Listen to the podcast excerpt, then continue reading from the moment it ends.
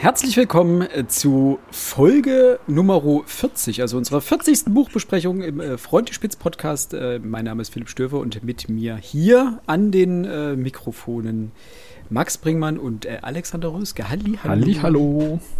Hallöle. Kein Servus, kein Servus. Oha. Kein Servus, ne? Ich bin ein bisschen überrascht. Und natürlich auch an euch, liebe Hörerinnen und Hörer da draußen, an den Weltenempfängern, ein herzliches äh, Willkommen. Wir haben heute ein bisschen was vor. Wir haben eine neue Buchbesprechung für euch im Gepäck. Und bevor wir dazu aber kommen, erste Frage: Geht's euch gut? Ich habe Ferien, klar. Strohwitwer, klar. Dann zweites, äh, nicht so erfreulicheres. Wir haben ein paar News. Also nee, wir müssen erstmal äh, dich fragen, wie es dir geht. Ja, eben. Ach nein, das ist schon in Ordnung. Mir geht's so. Es ist schon, ich antworte wie meine äh, verstorbene Großmutter, Gott hab sie selig. Ähm, ach ja, es geht schon. äh, nein, es geht mir äh, gut. Ich bereite mich so langsam seelisch und moralisch auf meinen Urlaub äh, vor. Ich habe ab Freitag wieder zwei Wochen Urlaub. Ist ein bisschen komisch, wenn man so eine Woche Urlaub hat und dann so anderthalb Wochen wieder arbeiten muss und dann nochmal ähm, zwei Wochen Urlaub hat, das, das, das unterbricht irgendwie den Flow ein bisschen. Mhm, mhm, mhm. so auf Arbeit vor allem. Würde mir auch schlecht gehen, wenn ich ja nur Urlaub hätte und zwischendurch arbeiten müsste. Ist richtig, ist richtig. Das, nein, das Problem ist, du bist dann diese eine Woche, äh, wenn du eine Woche auf Arbeit bist, ist noch schlimmer, aber so anderthalb ist auch nicht gut. Oder zwei. Weil du hast wenig Motivation, noch was Größeres anzufangen. Ist dann meistens so wie, ach, das kriege ich nicht fertig bis nächste Woche, dann muss ich das wieder delegieren. Nee, oh, ja, und dann machst du, dann, dann schleppst du dich mit so Pumpelkram so über diese anderthalb Wochen, machst du ein bisschen Zeug, was liegen geblieben ist, oder machst du die Sachen, wo du sagst, ja, okay, das, äh, das ist jetzt in der Zeit locker ab, äh, klapperbar. Aber so auf alle Sachen, die länger dauern, mh, mm, das ist die Motivation. Verschieben wir die Herz-OP. Das war da. Er wird es schon überleben. ja. Ja, ich bin Chiro Chirurg mit Chirurg. Chirurg, bist du, Chirurg. Chirurg. Ja. So, kommen wir noch äh, zu den News. Äh, eine etwas ähm, betrüblichere News.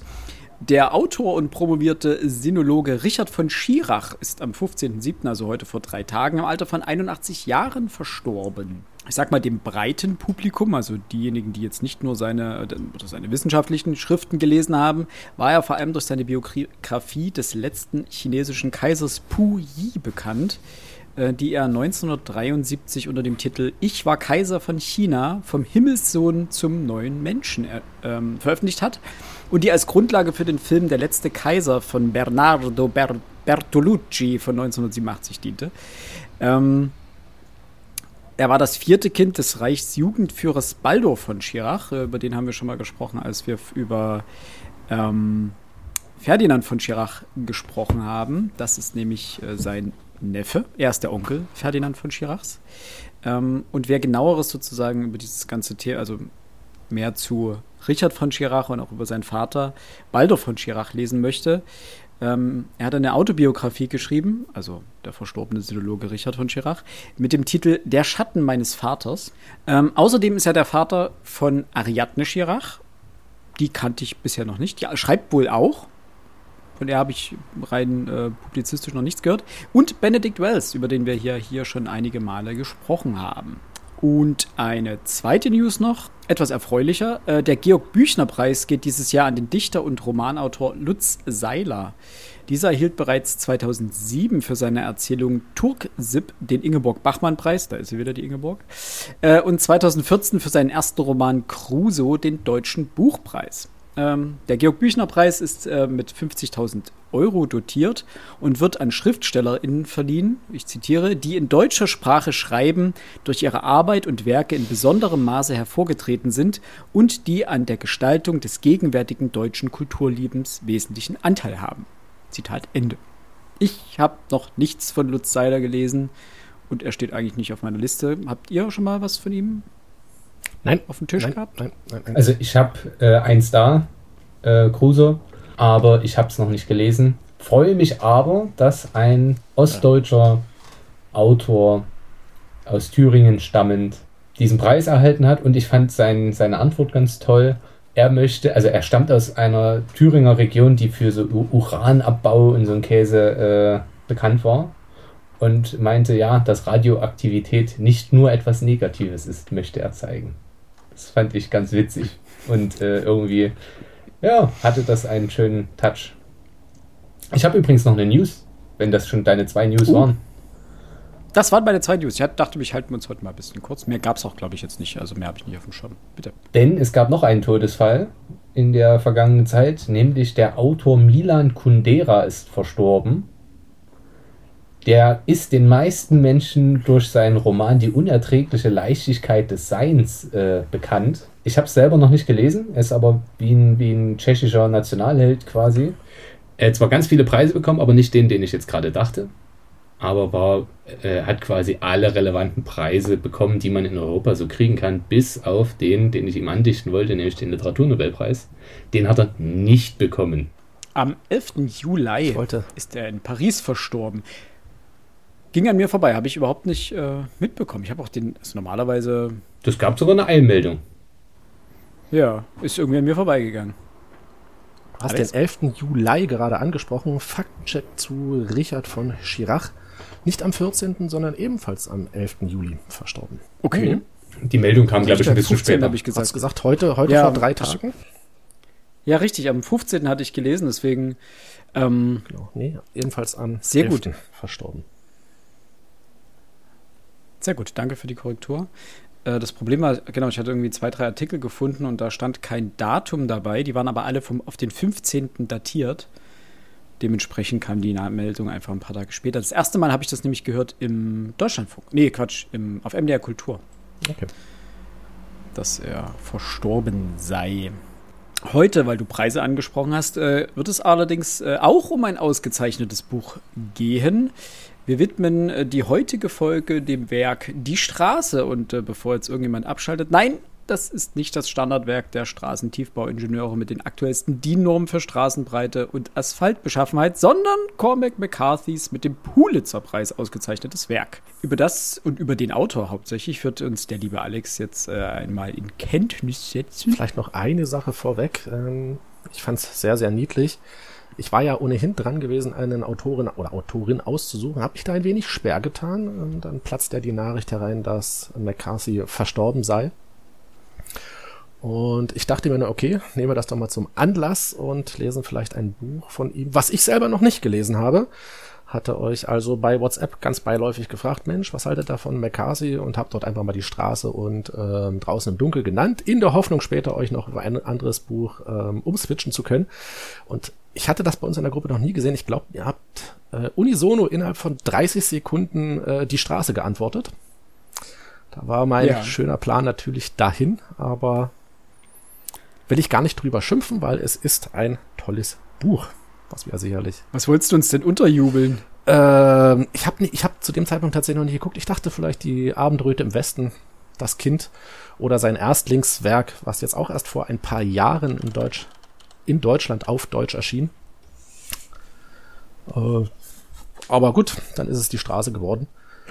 Ähm, will ich, will ich, will ich gar nicht grämen, was das angeht. Cormac McCarthy, genau. Ich habe hier, ich zeige euch das mal in die Kamera, hier mal so, einen, so, so, so, einen kleinen Nachruf geschrieben. Dachte mir, das machen wir, diesmal machen wir das mal äh, ganz, ganz ausführlich ähm, und ganz, ganz toll weil es ist ein toller Autor. Äh, nichtsdestotrotz fragt man einen Literaturkenner nach den bedeutendsten amerikanischen Autoren des 20. Jahrhunderts oder vielleicht auch generell wird William Faulkner mit ziemlicher Sicherheit an erster Stelle genannt. Faulkner gilt vielleicht noch zusammen mit Herman Melville eigentlich als der amerikanische Überautor schlechthin. Über Cormac McCarthy, um den es ja heute gehen soll, sagt man hingegen, er sei der einzig legitime Nachfolger Faulkners so zumindest die renommierte Washington Post. Kurzum, McCarthy, geboren schon 1933, wurde ein schweres Erbe zugesprochen und tatsächlich avancierte er, allerdings sehr, sehr, sehr spät in seiner Karriere, wie wir gleich noch hören werden, tatsächlich zu einem der bedeutendsten Autoren der zweiten Hälfte des 20. Jahrhunderts. Geboren wurde McCarthy im Städtchen Providence im Bundesstaat Rhode Island Übrigens in derselben Stadt, in der auch der von mir sehr, sehr hochgeschätzte H.P. Lovecraft geboren wurde. Vielleicht erklärt das auch die düstere Feder McCarthys. Dass McCarthy immerhin aus dem hohen Norden stammt, aber letztendlich als Autor von Südstaatenliteratur, wenn man das mal in dieses Genre einordnen möchte, in die Geschichte einging, lag daran, dass seine Familie, als McCarthy vier Jahre alt war, nach Tennessee übersiedelte, wo McCarthy aufwuchs, die Schule besuchte und allerdings ohne Abschluss studierte. McCarthy führte nach diesem Studium ein recht unstetes Leben. Er arbeitete einige Jahre bei der US Air Force und hier wiederum einige Zeit als Radiomoderator im ähm, Armeeradio.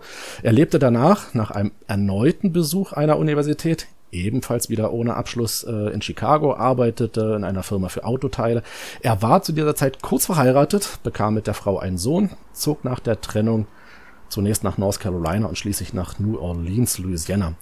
Während dieser Zeit, zwischen Studienende und der Ankunft in New Orleans, etwa von 1951 bis 1965, schrieb er mit wohlwollender Anerkennung zwar einige Kurzgeschichten, allerdings konnte er als Autor nicht Fuß fassen. Das gelang ihm dann erst 1965 mit seinem Erstlingswerk. Ich muss zugeben, ich wollte noch gucken, wie man es ausspricht, The Orchid Keeper. Ähm, dieser Roman, dem hat er einige Jahre gesessen, erschien in Deutschland erst 2016 als Der Feldhüter. Das war so eins dieser Ideen, dass wir das eventuell auch lesen könnten. Sein Lektor im Random House Verlag, wo das Buch erschien, war Albert Erskine, übrigens derselbe Lektor, der ebenfalls William Faulkner unter seinen Fittichen hatte. Auf einer Reise nach Ibiza, die ihm durch ein Stipendium der American Academy of Arts and Letters ermöglicht wurde und auf der er seine zweite Ehefrau kennenlernte, vollendete er dann den Roman Draußen im Dunkel. Und hier trat dann auch zum ersten Mal das Düstere, das Gewalttätige, die Brutalität zutage, die fortan, man kann es fast schon sagen, McCarthys Erkennungszeichen war und die wir auch heute nachher im heute zu besprechenden Roman Die Straße sehen. McCarthy zog mit seiner Frau zurück nach Tennessee, schrieb hier das Buch Das Kind Gottes. Die Ehe zerbrach allerdings kurz darauf, vielleicht auch deshalb, weil McCarthy in, weil die McCarthys in Armut leben mussten, denn Erfolg hatte der Autor zu diesem Zeitpunkt noch lange nicht. Kurz nach seiner Trennung erschien im Jahr 1979 das Buch Verlorene, ähm, für mich eines der verstörendsten Bücher, die ich überhaupt je gelesen habe. Jeder, der auf wirklich krankes Zeug steht, gut geschriebenes krankes Zeug, sollte da unbedingt mal reinlesen. Es ist irre witzig, aber ähnlich wie die Straße unfassbar brutal. 1985 dann, also sechs Jahre später, gelang ihm zumindest in der Fachwelt, wenn man das so möchten, äh, nennen möchte, der Durchbruch mit Die Abendröte im Westen.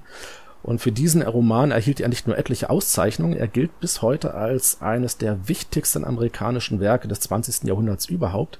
Nur finanziellen Erfolg hatte er immer noch nicht. Diesen schaffte er erst 1992, da war er schon fast 60 Jahre alt mit All die schönen Pferde. Dieses Buch verkaufte sich in dem ersten Halbjahr knapp 190.000 Mal. Zum Vergleich, alle bisherigen Bücher haben zumindest in ihrer Hardcover, also in der Erstausgabe, mit Mühe und Not die 5000 geschafft. McCarthy schrieb hierzu auch zwei Fortsetzungen mit Erfolg. Das ist heute bekannt als die sogenannte Border-Trilogie. 1998 heiratete McCarthy dann zum dritten Mal und wohnte mit seiner immerhin 33 Jahre jüngeren Frau, mit der er ebenfalls einen Sohn zeugte, bis zu seiner, wie soll es anders sein, dritten Scheidung im Jahr 2006 in Texas. Sein nächstes Buch, No Country for Old Men von 2005, kennt heute vermutlich jeder dem Namen nach und sei es durch die, wie ich finde, grandiose Verfilmung der Coen-Brüder. Und nur ein Jahr darauf erschien let, äh, letztlich Die Straße, welches wir heute gleich vorstellen werden. Deswegen möchte ich an dieser Stelle gar nicht mehr so viel dazu sagen. Nur was Philipp schon andeutete, ähm, das war das Buch, für das er den Pulitzerpreis bekommen hat. In den kommenden 16 Jahren, ähm, die er vor allem in New Mexico verlebte, schrieb McCarthy zwar an Geschichten, veröffentlichte aber nichts mehr. Erst 2022, kurz vor seinem Tod, erschienen nochmal die Romane Der Passagier und Stella Maris. Das typische Alterswerk, wie die Kritiker sagen, es ist ganz gut, kommt aber nicht an die alten Bücher heran. McCarthy schrieb im Juni diesen Jahres.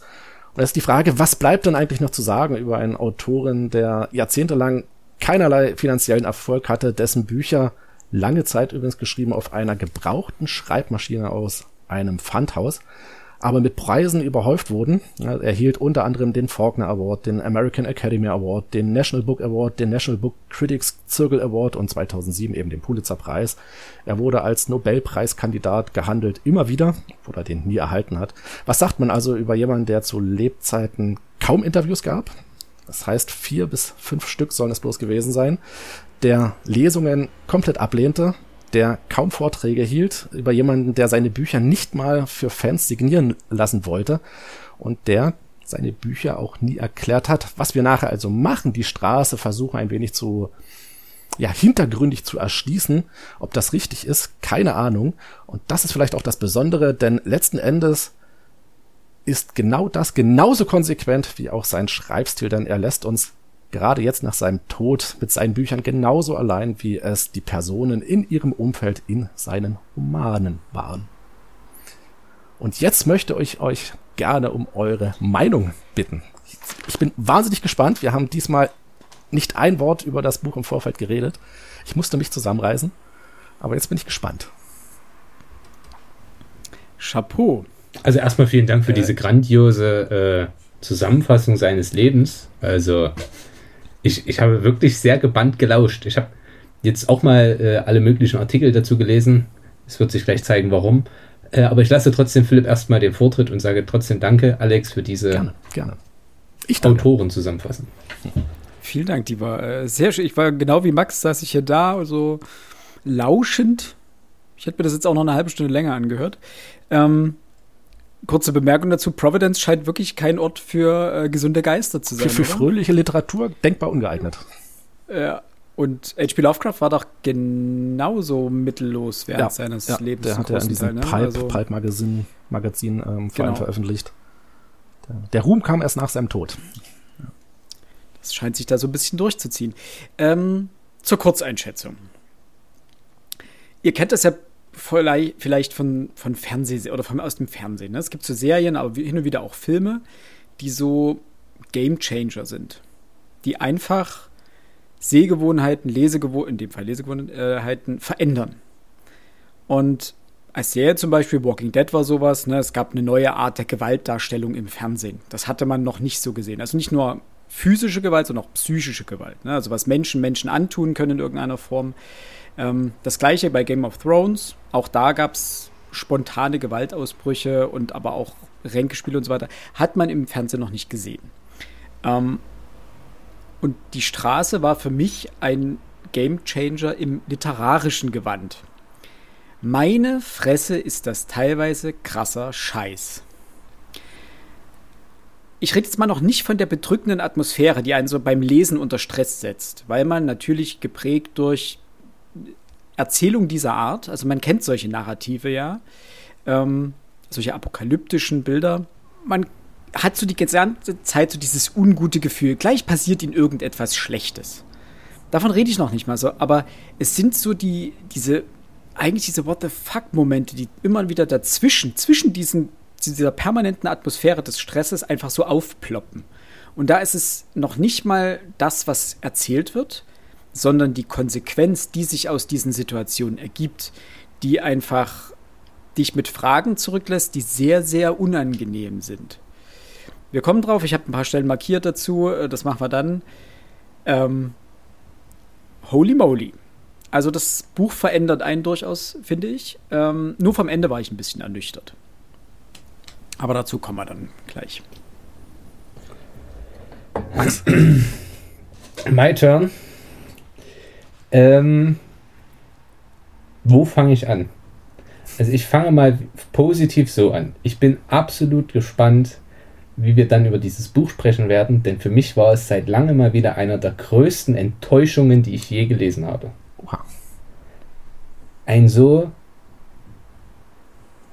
ein solches Buch, das rein von den Rahmenbedingungen eigentlich wirklich zu meinem Stil passen könnte, das mich zwar dran, also bei Stange gehalten hat, weil ich wissen wollte, na, was wird denn jetzt noch? Also wo, wo kommen wir denn hin? Aber ich kann gar nicht beschreiben, wie egal mir die beiden Figuren waren. Die von Philipp gerade genannten What the fuck-Momente haben mich völlig kalt gelassen. Ja, also dieser kleine Dönerspieß zwischendurch, Ja, okay. Das Problem ist nämlich, wenn man diesen Stil, so wie Comic McCarthy, äh, durchgängig und konsequent äh, verfolgt, führt das eben, ja, konsequent und äh, trostlos äh, dazu, dass man das so sehen kann, klar. Aber mir war dann eben, ich war dann indifferent allen gegenüber. Und das ist nicht das Gefühl, das für mich ein guter Roman auslösen sollte. Vor allem, weil ich mir die Frage gestellt habe, na, was soll denn das alles? Wo willst du denn mit mir hin? Und als ich fertig war mit dem Buch, habe ich länger, wirklich länger, ich habe recherchiert, ich habe mir alle möglichen Meinungen durchgelesen. Aber was der Quatsch soll, hat mir noch keiner erklären können. Deswegen bin ich ganz doll auf euch gespannt. Ähm, das dazu plus, äh, ich würde gerne eine Korpusanalyse dieses Buches machen. Also entweder war der, der ähm, Übersetzer eine Pflaume, was ich ihm jetzt erstmal noch nicht vorwerfen möchte. Aber wenn wir nach Adjektiven Einfach, wir schicken das Ding durch den Computer und suchen nach Adjektiven, dann haben wir dunkel, feucht, staubig. That's it. Es gibt hin und wieder mal interessante Sprachbilder, okay. Es gibt auch mal interessante Momente. Aber dadurch, dass nichts davon auserzählt wird, lässt mich sogar das kalt. Also wirklich äh, ein für mich eine riesengroße Enttäuschung.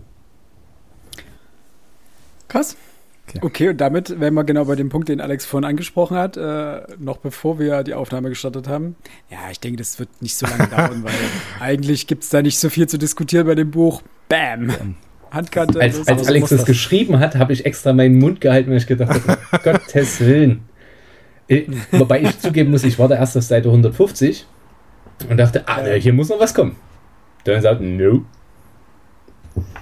Okay. Hätte ich, hätte ich jetzt, jetzt tatsächlich nicht gedacht. jetzt weiß ich nicht, wo ich anfangen soll. Vielleicht, ähm, vielleicht lässt sich diese Diskussion abkürzen und ich kann Max in einer Hinsicht was erwidern. Tatsächlich ist das ein Markenzeichen von McCarthy, ähm, eine sehr rudimentäre Sprache. Er hat selber mal gesagt, er will hier nicht irgendwie groß, oder ich will mal sagen, nicht groß rumflexen, er will unterhalten und das geht halt nur mit einer einfachen Sprache ohne die Dinge groß auszuschmücken, das ist Punkt eins. Ähm, dann, ich habe es erst gelesen, jetzt im Zuge, als ich mich ein wenig mit dem Leben von McCarthy beschäftigt hat. Äh, beim Lesen selber habe ich überhaupt nicht darauf geachtet. McCarthy verwendet keine was ist der Plural von ah. Semikolon? Semikola, Semikoli, Semikolons? Semikolons. Semikolons. Und keine Anführungszeichen und Ausführungszeichen. Und keine Anführungszeichen, ähm, hat er gesagt, alles Quatsch, braucht er nicht. Das ist Punkt eins. Punkt zwei ist, weil du sagtest, Adjektive gibt's hier nur, was hast du feucht, dunkel und so weiter. Ähm, auch das ist typisch für, mir fehlt jetzt leider der Fachbegriff, ähm, McCarthy schreibt tatsächlich ähm, wenig mit Adjektiven. Er benutzt, und das kommt aber in der deutschen Sprache tatsächlich nicht drüber, er benutzt sehr, sehr viele Wortneuschöpfungen. Er benutzt das, was im Deutschen problemlos möglich ist, Wörter zusammenzufügen, macht er im Englischen, weswegen in der englischen, im englischen Originaltext er vielleicht auch ja für den, für den englischsprachigen Leser sicherlich nochmal eine ganz andere Dimension hat als für uns Deutsche. Ähm, das nur zur Verteidigung, aber da können wir nachher noch drüber reden. Deswegen glaube ich, hat der Übersetzer tatsächlich einen richtig guten Job gemacht, äh, weil die Frage ist, wie willst du Wortneuschöpfungen aus dem Englischen ins Deutsche zu übersetzen? Das ist, ist sehr schwer. Äh, diskutieren wir nachher noch wunderbar drüber. Ähm, meine Einstellung ist es das zweite Mal, dass ich dieses Buch lese und das erste Mal ist schon ein paar Jährchen her und ich war jetzt ganz, äh, ganz erstaunt, dass viele Bilder, die ich im Kopf hatte, die in dem Buch passieren, tatsächlich passierten, aber an einer anderen Stelle, als ich es in Erinnerung hatte und irgendwie nicht so stark ausgeprägt, wie ich das in Erinnerung hatte. Ich vermute mal, dass da der Film hier ordentlich reingekickt hat in meine Erinnerung. Ich werde mir den Film jetzt tatsächlich nochmal anschauen. Ich bin mal gespannt, ob ich den Film auch in, in, in falscher Erinnerung habe. Es ist, das Buch ist für mich nicht das Beste von McCarthy. Kurioserweise wird es von einigen Kritikern als eines der besten Werke der amerikanischen Literatur der letzten 25 Jahre, des letzten Vierteljahrhunderts ähm, bezeichnet. Was Geh nicht für die amerikanische nicht. Literatur spricht? Was? ähm, es ist auch nicht sein. Ähm, wie, wie soll ich sagen? Es ist im Vergleich zu den anderen Büchern, die ich gelesen habe, fast noch eines seiner fröhlicheren Bücher. Das klärt vielleicht auch, ich hatte es Philipp ja gegenüber schon gesagt, Mercasi äh, hat es nicht geschafft, in die Riege meiner Lieblingsautoren aufzusteigen, was eben auch daran liegt, dass er dieses, dieses düstere, dieses ja, melancholisch kann man noch nicht mal sagen, aber dieses, auch was Philipp Wunder sagt, dieses permanente Runterziehen. Das, was er übrigens sehr, sehr konsequent macht in dem Buch, auch da werden wir nachher mal drüber sprechen. Das ähm, ist von seiner Autorenschaft her, ist, ist das durchaus eine Leistung. Es gab so ein paar Stellen, wo ich dachte, ich hätte es so nicht geschrieben, ich wäre da gar nicht auf die Idee gekommen. Äh, belassen wir es dabei. Ich denke mal, wir gehen das Buch jetzt durch und werden an den passenden Stellen ähm, das Buch loben zu. Weißt du jetzt noch nicht gesagt hast, wie findest du das Buch? Du hast gesagt, es ist nicht das es Beste. Ist, okay. Nein, es, es, es, es ist ein gutes Buch. Es hat. Ich hatte, ich hatte eigentlich darauf ge ge gehofft, dass ihr zwei ähm, das Buch vor mir etwas, wie sagt man, etwas entblättert, dass, dass ihr es auseinandernehmt, dass ich die Teile erkennen kann, die ihr dort herausoperiert und mir vorlegt und Mal gucken, vielleicht kommen wir genau dazu. Vielleicht, vielleicht kommen wir genau dazu jetzt. Äh, es ist ein gutes Buch, aber es ist nicht sein Bestes, meiner Meinung nach. Ja, Philipp. Okay. Bevor wir jetzt äh, zur Spoilerwarnung kommen, kurz äh, den einen kleinen Überblick für euch, liebe Hörerinnen und Hörer, zum Inhalt. Darüber haben wir noch nicht gesprochen, aus äh, Gründen, also war Absicht. Ihr solltet erstmal nur unsere Kurzeinschätzung hören, bevor wir euch jetzt sozusagen die eigentliche Handlung kurz umreißen. Es geht nämlich um einen namenlosen Vater und seinen namenlosen Sohn, die sich in einer postapokalyptischen Welt von A nach B schleppen. Irgendwo aus dem Norden, im Süden an die Küste. Genau, genau. Es gibt keinen definierten Anfangspunkt und es gibt keinen definierten Endpunkt. Sie schleppen sich einfach durch diese komplett verheerte Welt. Es scheint in irgendeiner Form einen gigantischen Feuersturm gegeben zu haben, denn es regnet permanent Asche und es wird auch hin und wieder darüber gesprochen, dass ähm, Wälder gebrannt haben, dass alles gebrannt hat in irgendeiner Form. Und es sind nur noch sehr wenige überlebende Menschen zu finden oder auch nicht zu finden. Ähm, und der, die titelgebende Straße ist die, auf der sich äh, diese beiden Protagonisten bewegen. Also sie bewegen sich größtenteils über eine oder mehrere verschiedene Straßen. Ähm, das ist sozusagen der rote Faden oder der asphaltene Faden, der sich hier durch dieses Buch zieht. Und das war es letztendlich schon. Es geht darum, dass diese beiden Menschen überleben wollen. Zu welchem Ziel, und das ist, glaube ich, auch Max Kritikpunkt, äh, das werden wir jetzt in irgendeiner Form herausarbeiten oder mal versuchen zu ergründen. Denn es ist wirklich schwer zu sagen, und da gebe ich dir vollkommen recht, Max, wo dieses Buch denn hin möchte. So, und dementsprechend jetzt zur Spoilerwarnung. Wir werden dieses Buch jetzt ein bisschen auseinander pflücken und dementsprechend auch, und das ist ein Buch ausnahmsweise mal wieder, im Gegensatz zu den letzten, wo man nicht spoilern konnte. Hier äh, kann man sehr wohl spoilern, nämlich über das Ende, über das Schicksal der beiden Protagonisten und auch natürlich über essentielle Punkte im Buch. Das heißt, wenn ihr das Buch selber lesen wollt, dann erst lesen und dann ab hier sozusagen weiterhören. Ansonsten äh, seid gewarnt, wir äh, sprechen jetzt über mehr oder weniger alle kleinen und großen Details, die dieses Buch ausmachen.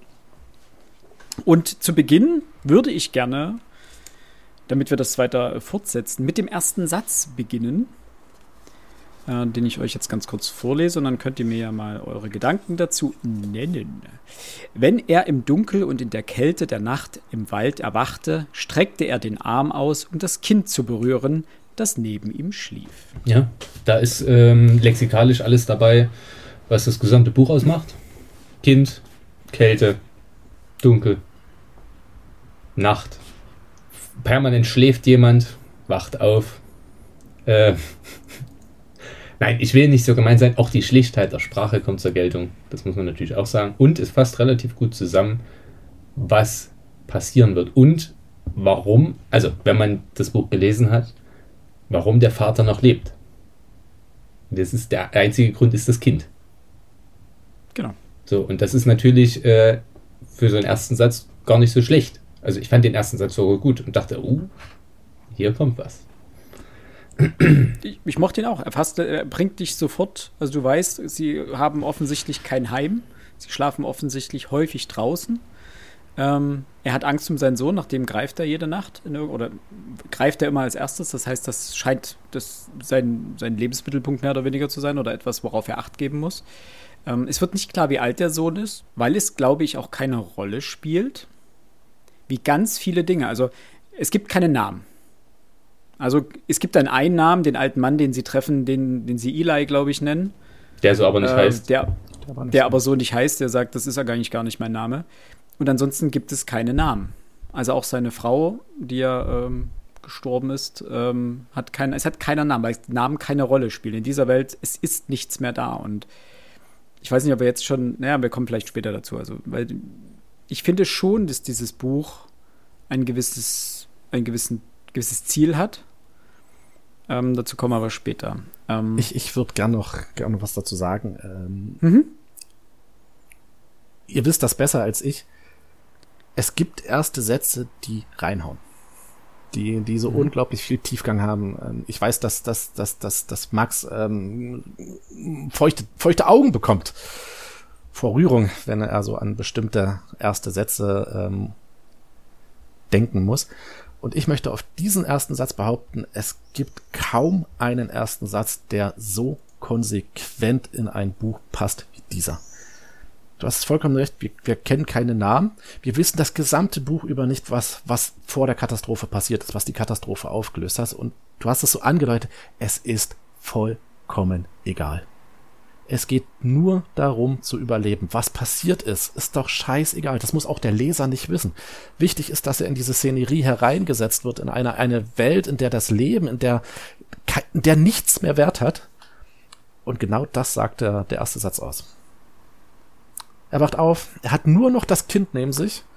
Es ist in einer kalten Welt, es ist dunkel, es ist doch eine scheußliche, äh, eine scheußliche Welt, die hier schon angedeutet wird in diesem ersten Satz und die uns eigentlich schon genau in die Richtung äh, lenkt, die das ganze Buch letzten Endes, ähm, nee, in dieses, in die das Buch letzten Endes ähm, hintreibt. Es ist vollkommen egal. Und das ist konsequent. Da muss ich sagen, mhm. das ist Chapeau. Was, was, was soll er denn in diesem ersten Satz noch sagen? Wie du schon sagtest, wir wissen keine Namen, wir wissen keine, kein, kein Alter. Es ist egal es nutzt nichts. Es wird ja auch innerhalb der ersten Seiten wird ja alles, eigentlich, und das ist vielleicht das, was auch, äh, was du, Max, auch äh, so trostlos findest dann in dem Buch, es wird ja, innerhalb der ersten Seiten wird dir alles gesagt. Du weißt, dass sie, also du weißt, wie es um die beiden bestellt ist. Also es wird ja dann noch relativ schnell klar, dass der Vater krank ist. Er hustet Blut. Dementsprechend weißt du schon, das, das geht nicht gut aus. Ähm, dir wird gesagt, dass es dass sie mit einem Einkaufswagen auf der Straße unterwegs sind, wo ihre Habseligkeiten drin sind. Jeder noch einen Rucksack, wo noch das Nötigste drin ist. Falls sie den Einkaufswagen mal zurücklassen müssen, Hashtag Foreshadowing, da weißt du auch schon, irgendwann in dem Buch wird es dazu kommen, dass sie diesen Einkaufswagen loslassen müssen und die Hälfte ihrer Klamotten verlieren. Es ist, es muss einfach so passieren. Ähm, du weißt, dass es kannibalische Blutsekten gibt, also beziehungsweise auch nicht mehr gibt. Es gab Blutsekten, die irgendwie gefeiert haben und scheinbar ähm, andere Menschen vertilgt haben. Und mittlerweile gibt es nur noch die Überreste davon, nämlich Kannibalen, die aufgrund von Nahrungsmittelmangel einfach andere Menschen essen. Ähm, und du weißt, dass eigentlich nichts, was wir einer, oder dem wir eine Bedeutung beimessen, noch eine Rolle spielt. Es gibt diese Szene, wo er sein Portemonnaie auspackt, Geld, Führerschein, das Bild seiner Frau, und das legt er auf den Asphalt und lässt es liegen. Nichts davon hat in irgendeiner Form einen Nutzen. Noch nicht mal, und das ist das Krasse, das Geld, klar, apokalyptische Welt, da brauchst du kein Geld mehr. Zählen andere Dinge. Äh, Führerschein genauso, ist vollkommen egal. Aber selbst einen sentimentalen Wert gibt es nicht mehr. Das Wichtigste für ihn ist der Junge, den hat er bei sich, logischerweise. Aber der, das Bild seiner Frau als Erinnerung, selbst Erinnerungen spielen keine Rolle mehr. Weil an, woran willst du dich denn erinnern? Was, was, was bringt es dir? Nichts. Und selbst das legt er ab und dementsprechend ist wirklich nur der nächste Schritt wichtig und wo man das nächste Essen herbekommt. Also sie schlagen sich ja da komplett trostlos einfach durch, um einfach die nächsten Konserven zu bekommen. Mit dem Ziel, und das haben wir am Anfang kurz erwähnt, oder du, Alex, ne? Sie wollen nach Süden ans Meer. Warum? Keine Ahnung. Es ist egal. Gibt, es, es gibt keinen Grund. Es geht einfach nur darum, Stillstand heißt Tod. Und es, letztendlich ist dieses Buch, also, beziehungsweise letztendlich klammert er sich einfach nur ans Leben. Weil ähm, es ist nicht so wie normalerweise in irgendwelchen apokalyptischen ähm, Romanen oder Filmen oder Serien, wo es heißt, ja, wir müssen da in den Nationalpark, da gibt es ein paar verstreute Überlebende und äh, die, da, da, da bauen wir was Neues auf, eine neue Zivilisation, da wird's uns, da haben wir eine Chance. Nein, gibt's nicht. Es gibt nichts. Niente nada. Und das, das ist eine Zukunftsvision, die so absolut krass ist. Weil, und das meinte ich am Anfang, dieses Buch stellt Fragen, die sehr unangenehm sind, weil man sich beim Lesen doch häufig fragt in irgendeiner Form, wie würde ich denn in so einer Situation reagieren oder sowas. Ne? Also es sind ja solche Situationen, spielen mit unserer Empathie und so weiter. Und hier ist es doch genauso. Was, was machst du denn, wenn es nichts mehr gibt? Genau das, wäre jetzt der Punkt. Welchen Grund gibt es? Häufig wurde davon gesprochen, dass es ein nihilistisches Buch sei. Ja, es gibt nichts, gibt keine Moral und so weiter. Dem pflichte ich aber nicht bei. Das ist ein höchst moralisches Buch. Der Junge als die, die gute Seele der Vater, der das versucht auch zu sein, aber von, vom Pragmatismus gedrängt wird und äh, eine Auge-um-Auge-Mentalität pflegt, die völlig unerklärlich ist. Alttestamentarisch. Gar nicht. Alttestamentarisch, ja. Ähm, es gab keinen Grund, beispielsweise den Dieb der Sachen äh, sich äh, ausziehen zu lassen, damit er sicher stirbt. Das ist reine Rachestruktur. Mehr nicht. Ja. Ähm, das heißt, und da sind wir bei, wieder bei dem Kritikpunkt von mir, A, dieses klassische, und das ist klassisch südstaatenmäßig, Auge um Auge, Zahn um Zahn. Der hat mir was weggenommen, also gibt es jetzt richtig eine drauf, wenn ich kann, wenn ich in der Machtposition bin. Ähm, Moral existiert nicht und wenn, dann nur in absolut archaischen Formen. Die einzig gute Figur ist eigentlich der Sohn. Äh, aber der, die Sohnfigur hätte ich spätestens auf Seite 50 hätte ich die ausgesetzt. so radikal. Nachdem, na, aber hundertprozentig, den kannst du nichts machen lassen. Pass auf den Revolver auf. Den, das eine Stunde alleine ist, hat er den Revolver verloren. Du hast gar nichts anderes, auf das du aufpassen müsstest. Das wäre ein Kind, das ständig Ohrfeigen bekommen müsste. Wir wissen nicht, wie alt der Kleine ist. Vielleicht ist er sieben, acht, vielleicht ist er zwölf, dreizehn. Ich würde Nein, vermuten, er ist maximal 10, weil er trägt ihn hin und wieder. Ähm, der wird wahrscheinlich noch jünger sein. Der wird wahrscheinlich, ja. Aber umso sinnloser von, sind die Dialoge dann, weil das Fragen, dann nicht passt. Nee, auch von den Fragen her, die er stellt, würde ich sagen, irgendwas zwischen 8 und 10. Ich und ganz ehrlich, das, das Buch spielt ja eigentlich mit der Liebe des Vaters ja, zu seinem Sohn. Danke. Er versucht ihn ja permanent zu schützen, vor allem und aber muss sich permanent auch eingestehen, vor was er ihm, ihn eben nicht schützen kann und was er eben trotzdem sehen muss oder eben. Und sie kommen doch permanent an neue Grenzen, die der Junge ertragen muss in irgendeiner Form. Und wie erklärst du denn einem Kind diese Sinnlosigkeit des Lebens in dem Moment? Und du musst dem Kind ja in irgendeiner Form vermitteln, wofür es sich lohnt zu leben. Warum macht man das denn? Genau. Und die Frage, diese Frage löst das Buch nicht auf. Es Doch, ist Leben um des kind. Lebens willen. Aber das Kind ja. hat kein Kind. Warum sollte das Kind leben? Die größte Erlösung, die er dem, äh, dem, Kind bieten könnte, wäre, ihn und sich äh, zu erschießen, als er noch zwei Patronen hat. Und darum geht es die ganze Zeit. Er fragt sich doch permanent, was macht er denn, wenn es ihm jetzt schlechter geht? Hast du, die, hast du die Kraft, dein eigenes Kind zu töten? Wenn und dann du Gutes im Sinn hast, in dem Fleisch, vielleicht ja. Bah, weiß ich nicht, Digga. Wenn du mal ein Kind bekommen hast, dann weißt du, dann, dann stell dir die Frage nochmal, hättest du die Kraft, dein eigenes Kind ja. zu töten in so einem Fall? Und dann stellt er sich ja die Frage, oder dieser Moment, wo er dann sagt, was ist, wenn die Patrone nicht zündet?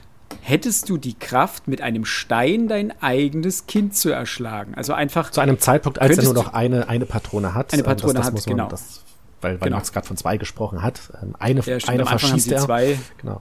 genau. Und dann hättest du, dein, die, hättest du die Kraft, dein eigenes Kind, das du liebst, mit eigenen Händen zu töten. Das, das ist, die, da, darauf läuft es alles hinaus die ganze Zeit. Es, es Was machst du? du? Du lebst eigentlich nur, damit du dieses Kind, du willst, dass es dem Kind gut geht. Aber du weißt, dass es die, diese Welt kann dem Kind nichts Gutes bieten. Und du versuchst einfach irgendwo hinzugehen in der Hoffnung, irgendwas Gutes widerfährt einem vielleicht. Und wenn nicht, wenn man selber vorher stirbt, dann würde er vorher das Kind mitnehmen. Weil er ihn nicht alleine in die Dunkelheit gehen lassen möchte. Alex? Ähm, ihr habt mir jetzt leider schon alles geklaut. Ich wollte äh, es natürlich tatsächlich sagen, das Buch hätte auf Seite 2 zu Ende sein können. Er hat einen Revolver mit zwei Patronen sein Kind erschießen, ähm, sich selbst erschießen und das, das Leid wäre zu Ende. Tatsächlich ist das übrigens etwas, was man bei, bei Katis Figurenzeichnung generell sagen kann. Wirklich glücklich sind tatsächlich nur die, die sterben, denn die haben es hinter sich. Ähm, so viel zur, zur, zur Freudigkeit ähm, des Lesens von McCarthys Roman. Äh, Philipp hat es korrekterweise gesagt, es ist die Liebe des Vaters zu seinem Sohn. Und er überhöht, wenn man so möchte, er vergöttlicht seinen Sohn geradezu. Auf Seite zwei einer der schönsten Sätze, wie ich finde, der, der überhaupt nicht nur in diesem Buch, überhaupt, die ich, die ich je gelesen habe. Ähm, er denkt so wenig nach. Dann saß er in der Hand das Fernglas einfach nur da und sah zu, wie die wie das aschende Tageslicht über dem Land gerann. Er wusste nur, dass das Kind seine Rechtfertigung war. Er sagte, wenn er nicht das Wort Gottes ist, hat Gott nie gesprochen. Gibt es denn eine schönere Liebeserklärung an, an sein eigenes Kind? Und das erklärt übrigens auch den Vorfall mit dem Dieb, was kurioserweise ganz am Ende kommt. Nicht mal er schafft es seinem Kind ähm, Leid zuzufügen. Und er wird jedem, wirklich jedem, der dafür sorgt, äh, dass sein Kind irgendwie leiden muss, dass sein Kind verhungert, selbst den Tod aussetzen. Ja, es ist, es mag Rache sein, aber es ist die Rache eines liebenden Vaters. Und das wiederum ist schon wieder recht radikal, wie ich finde. In einer Welt, in der eigentlich ja, so hat es ja vorhin schon gesagt, eigentlich alles egal ist. Ist die Liebe des Vaters zu seinem, seinem Sohn das Einzige, was dem Vater überhaupt noch am Leben hält. Er hätte schon, sei ehrlich, er hätte das schon längst aufgegeben, wenn er den Sohn nicht hätte. Er hustet Blut. Wie seine Frau. Wie seine Frau, die sich ja, ja also wenn man, umgebracht hat um da kurz Seite 52, 53 zumindest in der Version, die Philipp und ich haben, äh, zu nehmen. Da ist dieser Dialog zwischen Vater und Mutter. Äh, ob sie sich umbringt, ist übrigens unklar. Eigentlich. Ne? Also wir wissen nur, sie geht weg und man trifft sie nicht wieder. So, was da jetzt genau geschieht, ist unklar. Da, ja, da bin ja, ich. Ja, nee, nee. Was denn? Wo steht Es gibt ja eine Seite später, sie, wird, sie würde es mit einem Obsidiansplitter tun. Er hatte es ihr selbst beigebracht. Schärfer als Stahl, die Schneide nur ein Atom dick. Und sie hatte recht und so weiter. Also es ist sehr wahrscheinlich, dass sie sich einfach genau. damit die Pulsadern aufgeschlitten hat. Sehr wahrscheinlich. Hört es nicht, natürlich. Ja. Wie, wie viele andere Dinge auch, bleibt es etwas im Dunkel. Es ist, wenn wir hier über göttlich oder religiöse sprechen, natürlich dann total alttestamentarisch. Ist es, ja. Denn äh, neutestamentlich hätte er Barmherzigkeit zeigen müssen. Ja, ja. Das muss man einfach auch ehrlich ist, sagen. Ist so, ne? ist so, ja, ja. Und wo, womit ich das Problem habe. Und wie gesagt, das mag der Pragmat dem Pragmatismus des Vaters geschuldet sein. Er versucht dem Sohn immer wieder zu sagen, ja, es gibt Gute in der Welt. Wir sind die Guten. Erstmal dieses Freund-Feind-Schema finde ich immer schwierig, aber das ist auch klassisch amerikanisch. Und selbst handelt er in ganz vielen Momenten völlig amoralisch. Das, das Problem ist, der, der Sohn ist wirklich das Einzige, was er hat. Denn es gibt auch für ihn kein Gut und Böse mehr, auch wenn er ständig davon spricht. Ja, Im Glauben, das Richtige zu tun, ähm, tut er auch Böses. So kann man es, glaube ich, ausdrücken. Das ist Fundamentalismus. Zwei Sachen. Äh, zum einen, wie gesagt, deine Position, mit dem würde er ihm sozusagen was Gutes tun wollen, in Anführungsstrichen, dann würde er ihn schon töten, ist ja letztendlich die Position der Mutter. Das ist das, was du gerade angesprochen hast, Seite 53. Äh, die Frau oder die Mutter sagt, nein, ich spreche die Wahrheit. Früher oder später werden sie uns kriegen und dann werden sie uns umbringen. Sie werden mich vergewaltigen, sie werden ihn vergewaltigen, ähm, sie werden uns vergewaltigen und umbringen und fressen. Und du willst das nicht wahrhaben. Du wartest lieber, bis es passiert. Also die Mutter ist, nimmt genau deine Position ein, Max, und sagt, wenn es eh dazu kommt, zu der Scheißnummer, treten wir lieber so ab, wie wir es für richtig halten und alles ist gut. Also auch diese Position findet sich wieder. Was übrigens ein schöner Bruch mit der literarischen Geschichte ist. Ähm, normalerweise schreibt man ja der Mutter die größere Liebe zu ihren Kindern zu als dem, dem, dem Vater. Und ähm, die Mutter ist diejenige, die sich, ich gebe Philipp recht, sich höchstwahrscheinlich umbringt. Vielleicht auch der Grund, weswegen der Vater ähm, später das, das Foto aus ähm, dem Portemonnaie fast ohne Gewissensbisse ab, ablegen kann. Aber Vielleicht letzten hat sie ja auch die größere Liebe, indem sie diesen Vorschlag macht. Aber warum bringt sie denn dann ihren Sohn nicht um? Weil ihr Mann sie nicht lässt. Das ist aber spekulativ, darüber wird ist, ja nicht gesprochen. Ist, ist, ja. Also wir, man sollte, wir sollten beim Text bleiben. Ähm, und das Zweite, was ich noch hatte, mit, zu, zu, dem, was du gerade gesagt hast, mit den Guten und dem Schlechten und diesen, äh, diesen Clan-Bildern. Es gibt diese Diskussion zwischen dem Vater und Sohn auf Seite 164. Ähm, da sagt er, es gibt noch andere Gute. Du hast es selber gesagt. Ja. Und wo sind sie? Sie verstecken sich. Vor wem? Voreinander. Und erinnert ihr euch, hat mal ähm, über Chichen Lios, der dunkle Wald, gesprochen.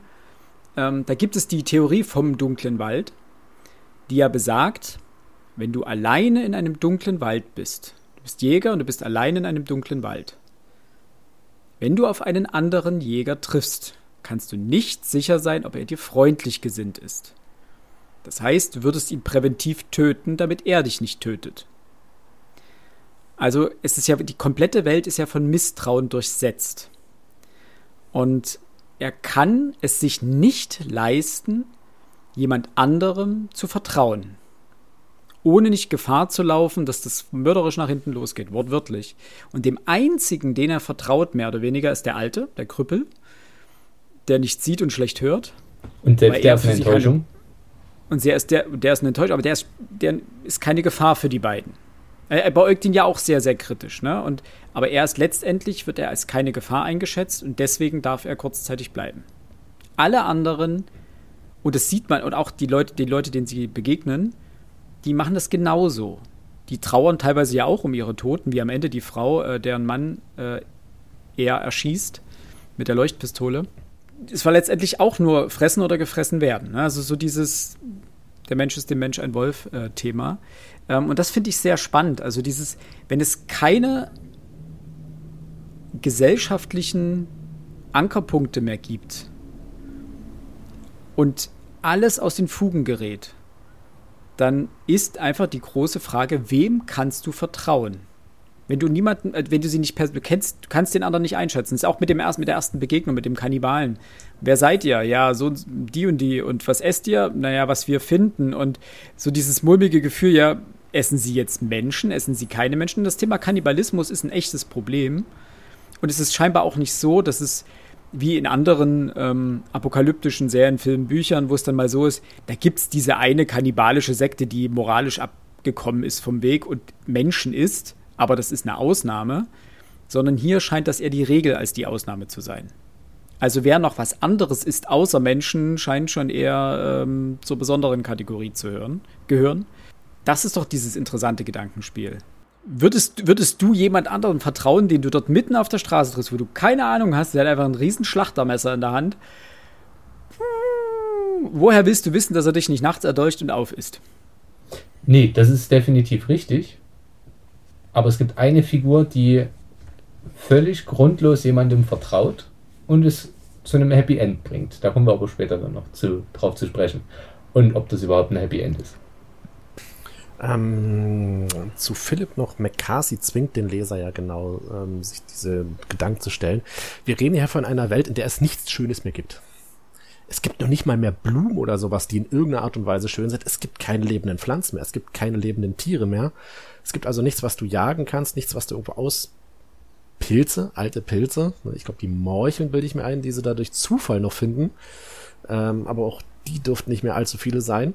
Wenn du nicht gerade zufällig irgendwo ein früher mal angelegtes Warenlager findest, in dem irgendwie Konserven noch drinnen liegen, gibt es ganz einfach nichts mehr zu essen, außer andere Menschen. Und das ist halt das Schlimme bei diese Überreste, ähm, die entdecken sie ja alle Tage lang, sei es der abgeschnittene Kopf in der Raststätte, wo sie waren, äh, sei es das Stückchen Haut, was da zusammengekehrt war, die Knochen von dem Typen, der seinen Sohn bedroht hatte, ähm, sei es das ja frisch Frischwarenlager im Keller des eine des Herrenhauses, da wird Philipp gleich noch zu sagen, dann werde ich dazu nichts mehr erwähnen. Es gibt also nichts Schönes, es gibt nichts Moralisches mehr in dieser Welt und du musst einfach davon ausgehen, dass jeder, der dir entgegenkommt, dir schlecht gesinnt ist. Philipp, du hast. Ähm, Weil du gerade das, das Frischwarenlager ansprichst. Äh, magst du das ganz am Anfang, den, wie, wie hast du es genannt, Dönerspieß genannt? Ähm, das ist eine Szene relativ weit am Ende. Da finden sie mitten im Wald, glaube ich, ist das, ne? Ein Lagerfeuer äh, mit einem, ist ein Kind oder ein Baby? Ein Kind, glaube ich, ne? Da muss Kleinkind. ich ganz, ein Kleinkind. Wir müssten, wir müssten mal in den in amerikanischen ähm, Originaltext reingucken. Ein paar Seiten vorher sehen sie eine Gruppe aus vier Personen. Genau, und eine schwangere Frau. Und eine Schwangere. Schwangere. Auf dem Feuer oder über dem Feuer wird aber ein Kleinkind laut deutscher Übersetzung ähm, gegrillt. Es ist die Frage, ob es das Neugeborene ist. So mhm. liest man es in den Zusammenfassungen, die, von denen ich behaupte, dass das Übersetzungen amerikanische Texte ja, sind. Sein, ja. ja, oder ähm, ob das Feuer mit dem, mit dem Kleinkind, mit dem Baby über dem Feuer ähm, tatsächlich nichts mit dieser Vierergruppe zu tun hat. Das war, war eine krasse Szene, aber das ist jetzt ähm, keine von den Szenen gewesen, die ich so. Ähm, das war keiner von. Es war ein krasser Moment, klar. Ähm, aber diese Szene hat keine moralische Frage gestellt. Diese Szene war einfach nur krass. Welche Szene hingegen eine moralische Frage gestellt hat, war die mit dem Frischwarenkeller. Denn sie kommen ja irgendwo in ein Haus, ähm, das vermeintlich leer steht, und sie erkunden das Haus und finden dann im Erdgeschoss eine ähm, Luke mit dem Schloss davor. Und der Vater ist der Meinung, was mit einem Schloss gesichert ist, das muss in irgendeiner Form Wert in dieser Welt haben. Da ist ja relativ, also es waren ja frische Spuren irgendwie dran. Mhm. Ähm, es war also auch nichts, was irgendwie alt war. Das heißt, er dachte, okay, da verstecken sie etwas. Vielleicht Waffen, vielleicht Nahrung. Ähm, und er macht das auf und klettert runter mit dem Sohn und sagt, alles wird gut, ist nicht so schlimm. Und er findet tatsächlich die Speisekammer, aber eben die Speisekammer von Kannibalen. Äh, denn da unten befinden sich lebende Menschen, unter anderem ein Mann, dem man die Beine amputiert hat und äh, die Beinstümpfe verödet hat. Das heißt, dort wird vom frischen Fleisch geschnitten und gegessen. Sie müssen dann sofort fliehen in dieser Situation, weil die Eigentümer wiederkommen gewissermaßen, können aber nicht weit fliehen, weil sie ansonsten geschnappt werden würden und sind gezwungen, die Nacht in der Nähe des Hauses zu kampieren und hören dann in der Nacht eben schreckliche Schreie. Also offensichtlich wird wieder äh, gegessen. So, und die, das Krasse an dieser Szene ist nicht, was dort tatsächlich passiert ist, sondern das Narrativ darum herum. wir sind es gewohnt, dass solche Ungerechtigkeit, da ist jemand, da hält jemand Menschen und isst sie bei lebendigem Bleibe, indem man Stück für Stück Scheiben abschneidet und sie aber am Leben erhält, damit es frisch bleibt. Wir sind es gewohnt, dass in solchen Filmen danach diesen Menschen, die so etwas tun, etwas Schlimmes widerfährt dass ein, dass ein übermächtiger Rächer reinkommt, alles zusammenballert, wie jetzt bei The Last of Us, der Serie Joel, der dann äh, reingeht und die Kannibalen einfach alle killt. Und du dann so ein bisschen dieses befriedigte Gefühl hast, immerhin sind sie ihrer rechten, gerechten Strafe zugeführt worden und sie können dieses Unrecht nicht weiter äh, verüben. In diesem Buch, du liegst mit dem Vater und dem Sohn, der Sohn, der das gesehen hat und der diese Schreie hören muss, in Reichweite des Hauses, liegst du in, in dem Busch liest das und bist exakt genauso machtlos wie diese beiden Figuren. Diese Ungerechtigkeit existiert weiter. Und du weißt, dieser ganze Keller, der war ja voll mit Menschen, das hört nicht auf, das geht weiter. Also es ist nicht unbedingt das exakt, was passiert in der Situation, sondern das, also die Konsequenz aus dieser Szene, die diese Szene so für mich zu einer WTF-Szene gemacht hat. Habe ich dreimal Szene gesagt, aber egal. Vermeintliche Ungerechtigkeit. Ne? Diese Ungerechtigkeit, die ungesühnt bleibt. Ja, und einfach die Tatsache, was daraus für eine Konsequenz entsteht. Was? Und das wird kein Einzelfall sein. Und das fand ich einfach so wahnsinnig krass.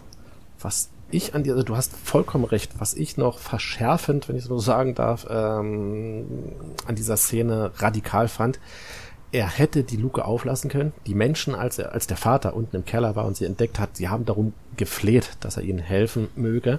Er hätte die Luke auflassen können. Er hat es nicht gemacht, bevor er abhaut und vor den, du sagtest du Eigentümern ähm, verschwindet, schließt er die Luke nochmal, zumindest nicht mit Schloss. Er klappt sie einfach zu.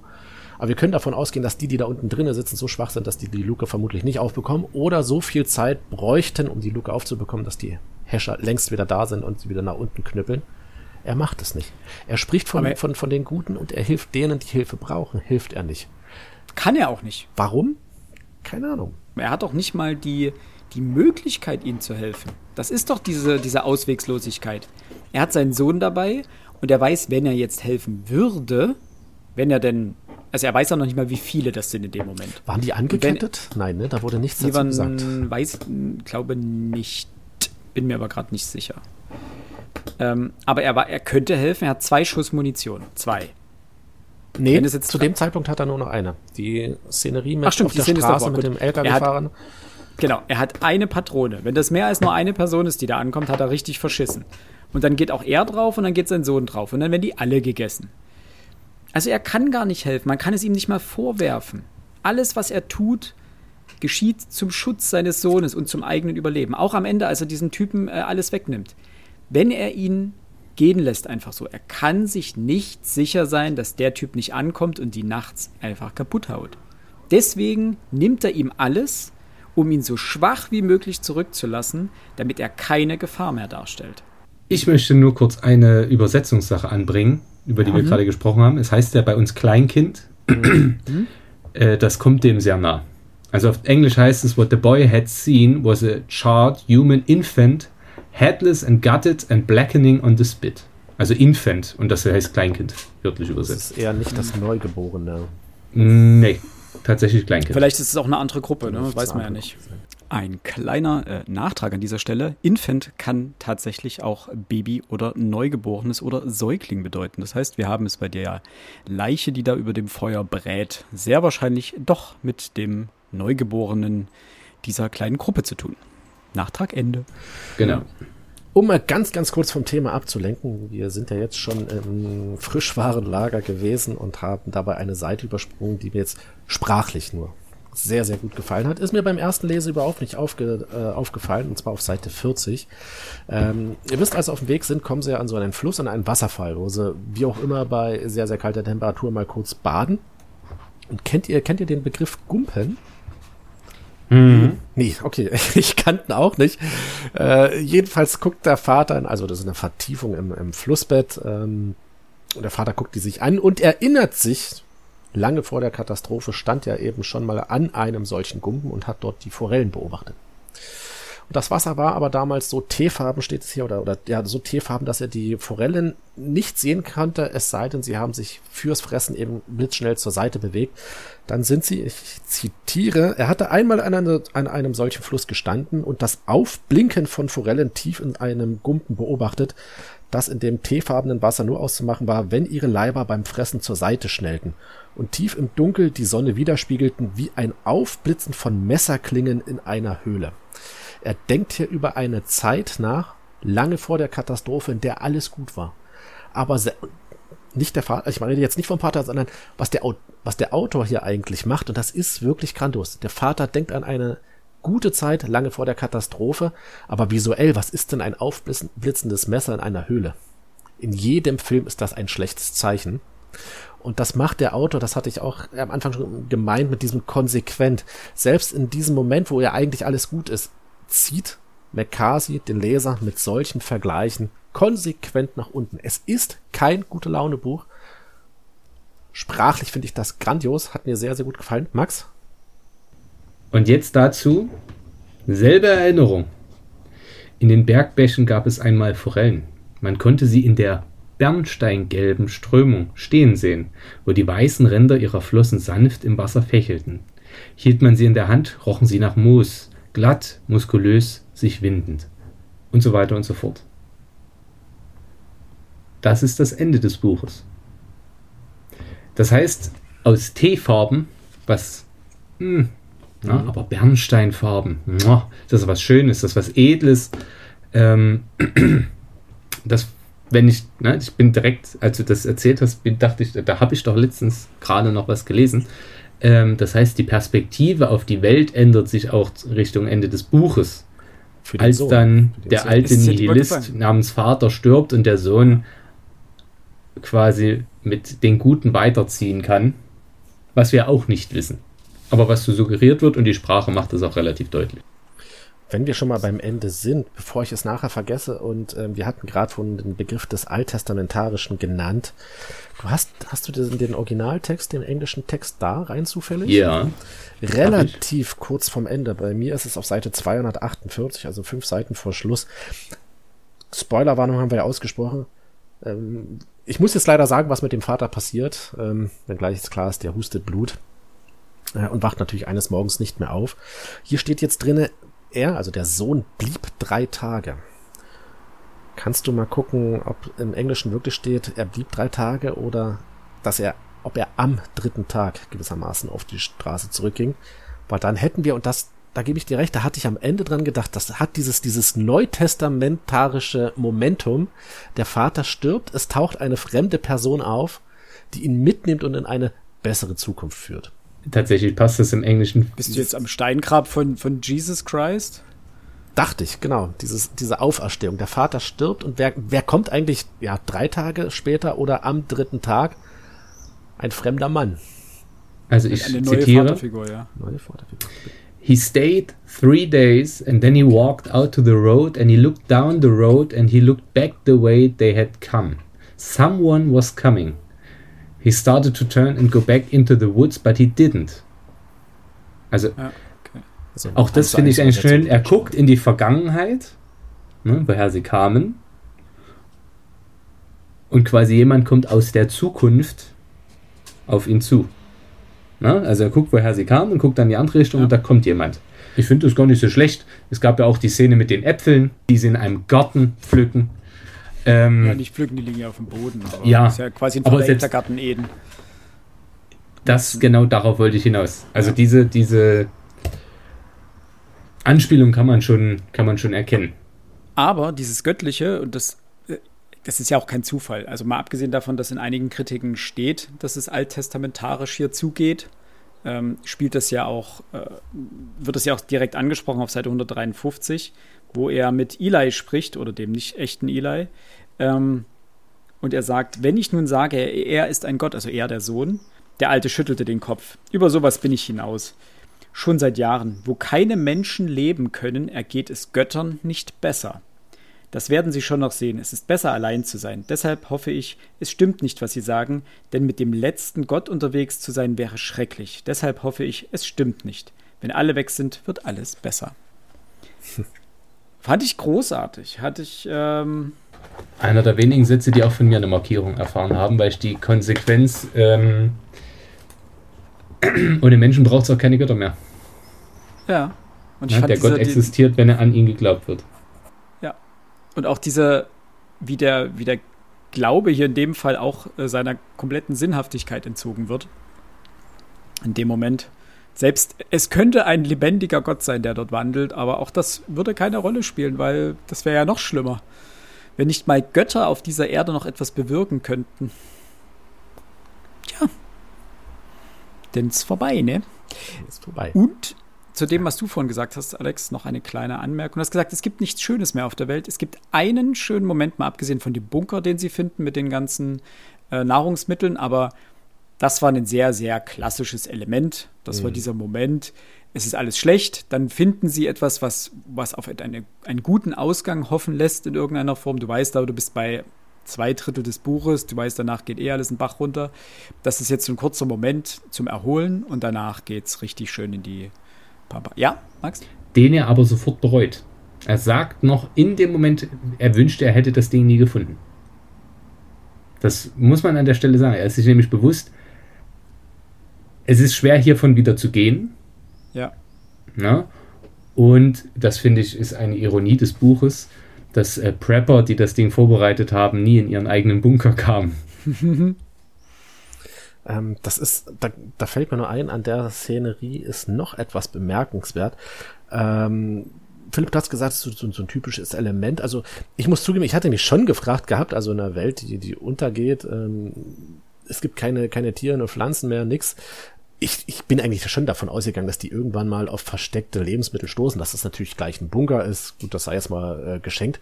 Aber wisst ihr, was die im gesamten Buch nicht einmal finden? Und das ist, eigentlich müsste man sagen, das ist der Beweis, dass dieses Buch streng genommen gar nicht in den USA spielen kann. Waffen. Die finden keine einzige Waffe beziehungsweise keinerlei Munition. Ich rede jetzt nicht von der Leucht, Leucht, äh, Leuchtpistole, die sie am Ende auf dem Schiff finden. Munition finden sie. Munition finden? Stimmt. Im Bunker. Im Bunker Dann, dann sind es diese keine, keine Waffen, die sie finden. Ähm, das fand ich interessant. Der Vater mit ähm, seinem Revolver und den zwei, beziehungsweise der einen Patrone, die er am Ende noch hat. Aber das war's. Und er wundert sich nicht mal drüber. Er sagt ja in dem Bunker, sie finden die Munition. Und er meint, er findet keine Waffe dazu. Natürlich, er würde auch keine Waffe mehr finden. Das fand ich, diese, diese absolute Gewissheit hat mich auch überrascht. Ich hätte gerne gewusst, warum, aber wahrscheinlich, weil sie natürlich irgendwo geplündert wurden, schon in irgendeiner Form. Weil ja, das das müsste, Erste müsste, ist, was natürlich geplündert wird. Es müsste ja trotzdem irgendwo müsste noch was rumliegen, aber nicht mal die Bösewichte haben Waffen. Na, ja, nicht alle, ein paar gibt es ja noch. Max? Äh, zwei Sachen. Also, dass sie im Bunker keine Waffe gefunden haben, das ergibt für mich keinen Sinn. Alles ist unangetastet, ja. bis auf, dass die Waffe fehlt zu den, nee, es fehlte keine, es, es, gab einfach keine. Es war nur hm. Munition unten gelagert. Ja, das heißt, die Waffen waren wahrscheinlich im Haus. Und du hast, nur die Reserve, du hast nur die Reservemunition unten liegen. Das kann schon, also. Und an was ich die ganze Zeit gedacht habe, ähm, wenn das so ein Survival-Horror-Game wäre, es fehlen, also es gibt viel zu wenig Medikits, um dort gut durchstehen zu können. Ja. Nur auf dem Schiff finden sie ein Medipack. Das ist das nächste. Ähm, das fand ich ganz ulkig. Im Übrigen, wir hatten vorhin über Sprache gesprochen und es gibt wirklich nur einen Satz, den ich super fand, aber Philipp, do your thing, ich kann wo warten, du, Bruder. Wo du gerade auf dem Schiff bist und die, die einzige, einzige, schöne Sache findet er ja auf dem Schiff. Den Sextanten. Den habe ich mir, richtig, den habe ich mir auch markiert. Das wollte ich Fand ich übrigens schön, dass er den wieder eingepackt und zurückgestellt hat. Ja, ja. Und das, er hat, sagt ja auch, es ist das Schönste, was er seit langem gesehen hat. Das, das stimmt. So, jetzt Max, bitte. Entschuldigung. Aber der schönste Satz des Buches findet sich auf Seite 161, auch wenn er. Naja, Schönheit, es liegt ja bekanntlich im Auge des Betrachters. Ich muss ja was einfügen, sonst funktioniert das nicht. Äh, die Welt wurde alsbald fast nur noch von Menschen bevölkert, die Kinder vor den Augen ihrer Eltern auffressen würden, und die Städte selbst beherrscht von Banden rußgeschwärzter Plünderer, die sich zwischen den Ruinen durch, hindurchwühlten und, weiß von Zahn und Auge, aus dem Schutt gekrochen kamen, in den Händen Nylonnetze mit verkohlten, unbestimmbaren Konservendosen, wie Einkaufende in den Läden der Hölle. Ist das nicht krank? Also, das war wirklich ein, ein wunderschöner Satz, ähm, der mir ja auch zeigte, dass der Mann schon noch mehr kann, aber ich will das ja auch nicht alles verdammen. Das muss man ja an der Stelle auch sagen. Denn ein Vorteil bietet diese Sprache. Ich habe den Film nicht gesehen. Ähm, das Buch hat mich genauso zurückgelassen wie der Film No Country for Old Men. Nämlich erschüttert, aber positiv erschüttert. Ähm, und man kann super. Also ich hatte die ganze Zeit einen Film im Kopf. Also der, das, dadurch, dass nichts weiter erklärt ist, kannst du dir hervorragend vorstellen, wie die Welt aussehen könnte. Also meine Fantasie ist offensichtlich da groß genug, ähm, umso mehr Leerstellen es gibt, umso mehr kann ich selber quasi ausfüllen mit meinen eigenen Gedanken. Das fand ich äh, ziemlich cool. Das muss man positiver Natur auch mal anmerken. Ich muss, also ich würde jetzt McCarthy, also auch aufgrund des Satzes, den du gerade vorgelesen hast und auch der anderen, hast du mit dem Gott zum Beispiel, unterstellen, dass er diese Sprache absichtlich so gewählt hat. Surprise, surprise. Ähm, diese Einfachheit der Sprache, auch dieses Abgabe und dieses Trostlose, auch diese kurzen Dialoge. Sie unterhalten sich ja teilweise in zwei Wortsätzen, in Einwortsätzen, weil es einfach nichts gibt, worüber sie sprechen können.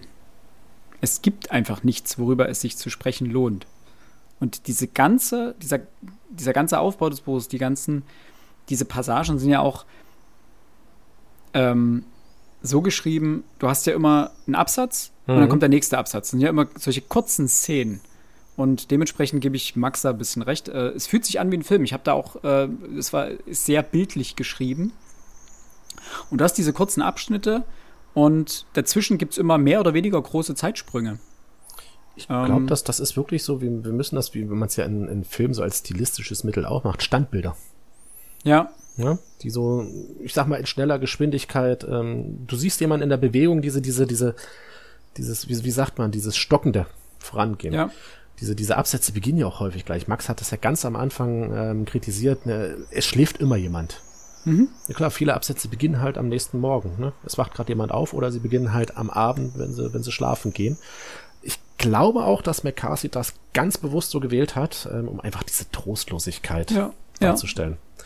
Ist jetzt kein besonders kreatives Stilmittel, aber es ist eines, welches durchaus seinen Zweck erfüllt. Das auf so. jeden Fall. Ja. Also dieses Buch darf nicht länger sein. Es hatte Stimmt. für mich keine Längen tatsächlich. Also ähm, doch, doch, doch eine, was mich tatsächlich okay. gewundert hat, die Szenerie am Strand. Die nimmt mit Abstand den meisten Platz in dem Buch ein. Mhm. Und zwar geht die über, ich, ich hätte mir das mal bestimmt 70, 80 Seiten. Wenn man guckt, dass der Rest des Buches ähm, vom Weg, von dem Ausgangspunkt, den wir nicht kennen, eben zum Strand. Ich vermute übrigens irgendwo am Golf von Mexiko, weil der Vater sagt ja immer nur, wir wollen in den Süden. Mhm. Ähm, und dann die letzten 70, 80 Seiten sind vollkommen am Strand, also da, wo der, wo der Weg eigentlich schon längst zu Ende ist, wo sie erkennen müssen, es, es geht hier nicht weiter, eigentlich ist alles verloren, dass er dort diese 70, 80 Seiten eben noch aufbaut mit der Szenerie am Strand, die die Geschichte an sich nicht voranbringen. Ja? Finde find, find ich. Also da ist, da, da muss ich zugeben, da bin ich mir jetzt auch nicht ganz sicher, was McCarthy uns da sagen woll, wollte. Ich hätte es noch verstanden, wenn die beiden zum Ende hin äh, komplett verzweifelt gewesen wären und Selbstmord begangen hätten. Das machen sie aber nicht. Ähm, deswegen bin ich da, da gebe ich Max recht, bin ich nicht ganz sicher, was das sollte. Bei dem Strand, ähm, damit können wir, glaube ich, langsam auch zum Ende überleiten. Denn äh, wenn ihr nichts Zentrales mehr darauf habt, äh, es gibt nur noch eine Stelle, die müssen wir dann noch mal kurz ansprechen, das mhm. ist ein bisschen komisch. Ähm, die Strandszene war für mich noch mal ein Element, wie es der Bunker war. Es war mhm. noch mal dieses Aufblitzen der Hoffnung, ähm, weil sie sind letztendlich da, wo sie hin wollten. Sie finden dieses Boot, sie finden dort noch mal, noch mal ausreichend Konserven. Ähm, das ist ja auch das, was dann gleich wieder eingerissen wird durch den Dieb, als sie zurückkommen und alles gestohlen ist. Und du dann weißt, okay, jetzt, jetzt ist wirklich ähm, langsam vorbei. Aber das ist ja nochmal so ein Element, wo sie in irgendeiner Form, oder du als Leser nochmal in irgendeiner Form Hoffnung schöpfst. Und danach geht ja einfach alles den, den Bach runter. Aber du hast recht, es ist sehr lang die Szene, aber sie hat sich bei mir jetzt nicht als Länge gelesen. Also die hätte meinem Geschmack nach etwas, etwas kürzen können. Ich fand generell, dass das Buch kaum Längen hatte. Also das ließ sich äh, sehr gut weg. Ähm, was, was ich nicht teile, ist, dass das gab einem mal wieder Hoffnung. Also da musst du ein anderes Hoffnungsverständnis haben als ich.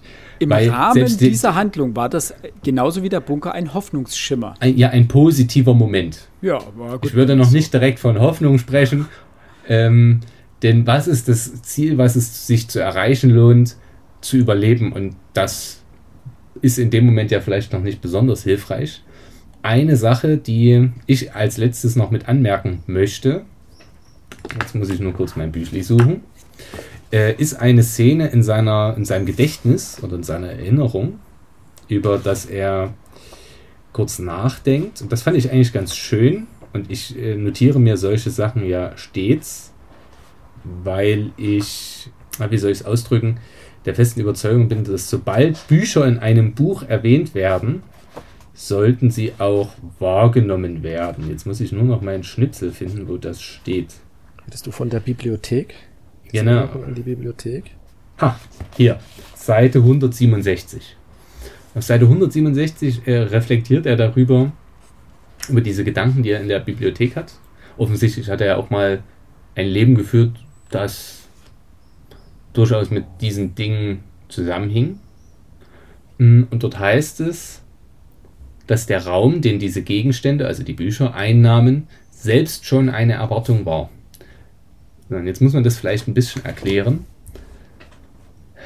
Um Bücher zu lesen, muss man ja an eine gewisse Zukunft denken, dass diese Bücher einen in irgendeiner Form, ich sage jetzt Nutzen, meine damit aber wirklich einen viel größeren Begriff, einen viel allgemeineren Begriff. Na? Also, dass sie einen bereichern und dass es einen Zweck hätte, dass diese Bereicherung in irgendeiner Form stattfindet. Also selbst wenn ich sage, ein Buch macht mir nur Spaß, dann ist es ja eine Bereicherung. Oder ich lese einen Ratgeber über ähm, Pfirsichkonserven, dann habe ich die Hoffnung, dass ich damit irgendwas anfangen kann. Immer. Na? Also ob sei es Unterhaltung, irgendwas. aber dass Bücher völlig nutzlos geworden sind in einer Zeit, in der es eigentlich keine Zukunft gibt. Es gibt nur eine Gegenwart und man versucht die Gegenwart immer weiter zu verlängern. Das finde ich ist eine sehr interessante Reflexion über Bücher und über Wissen und Weltwissen und äh, die Menschheit ist stark geworden, weil sie sich eben ihr Wissen aufschreiben kann und es somit weitervererben kann.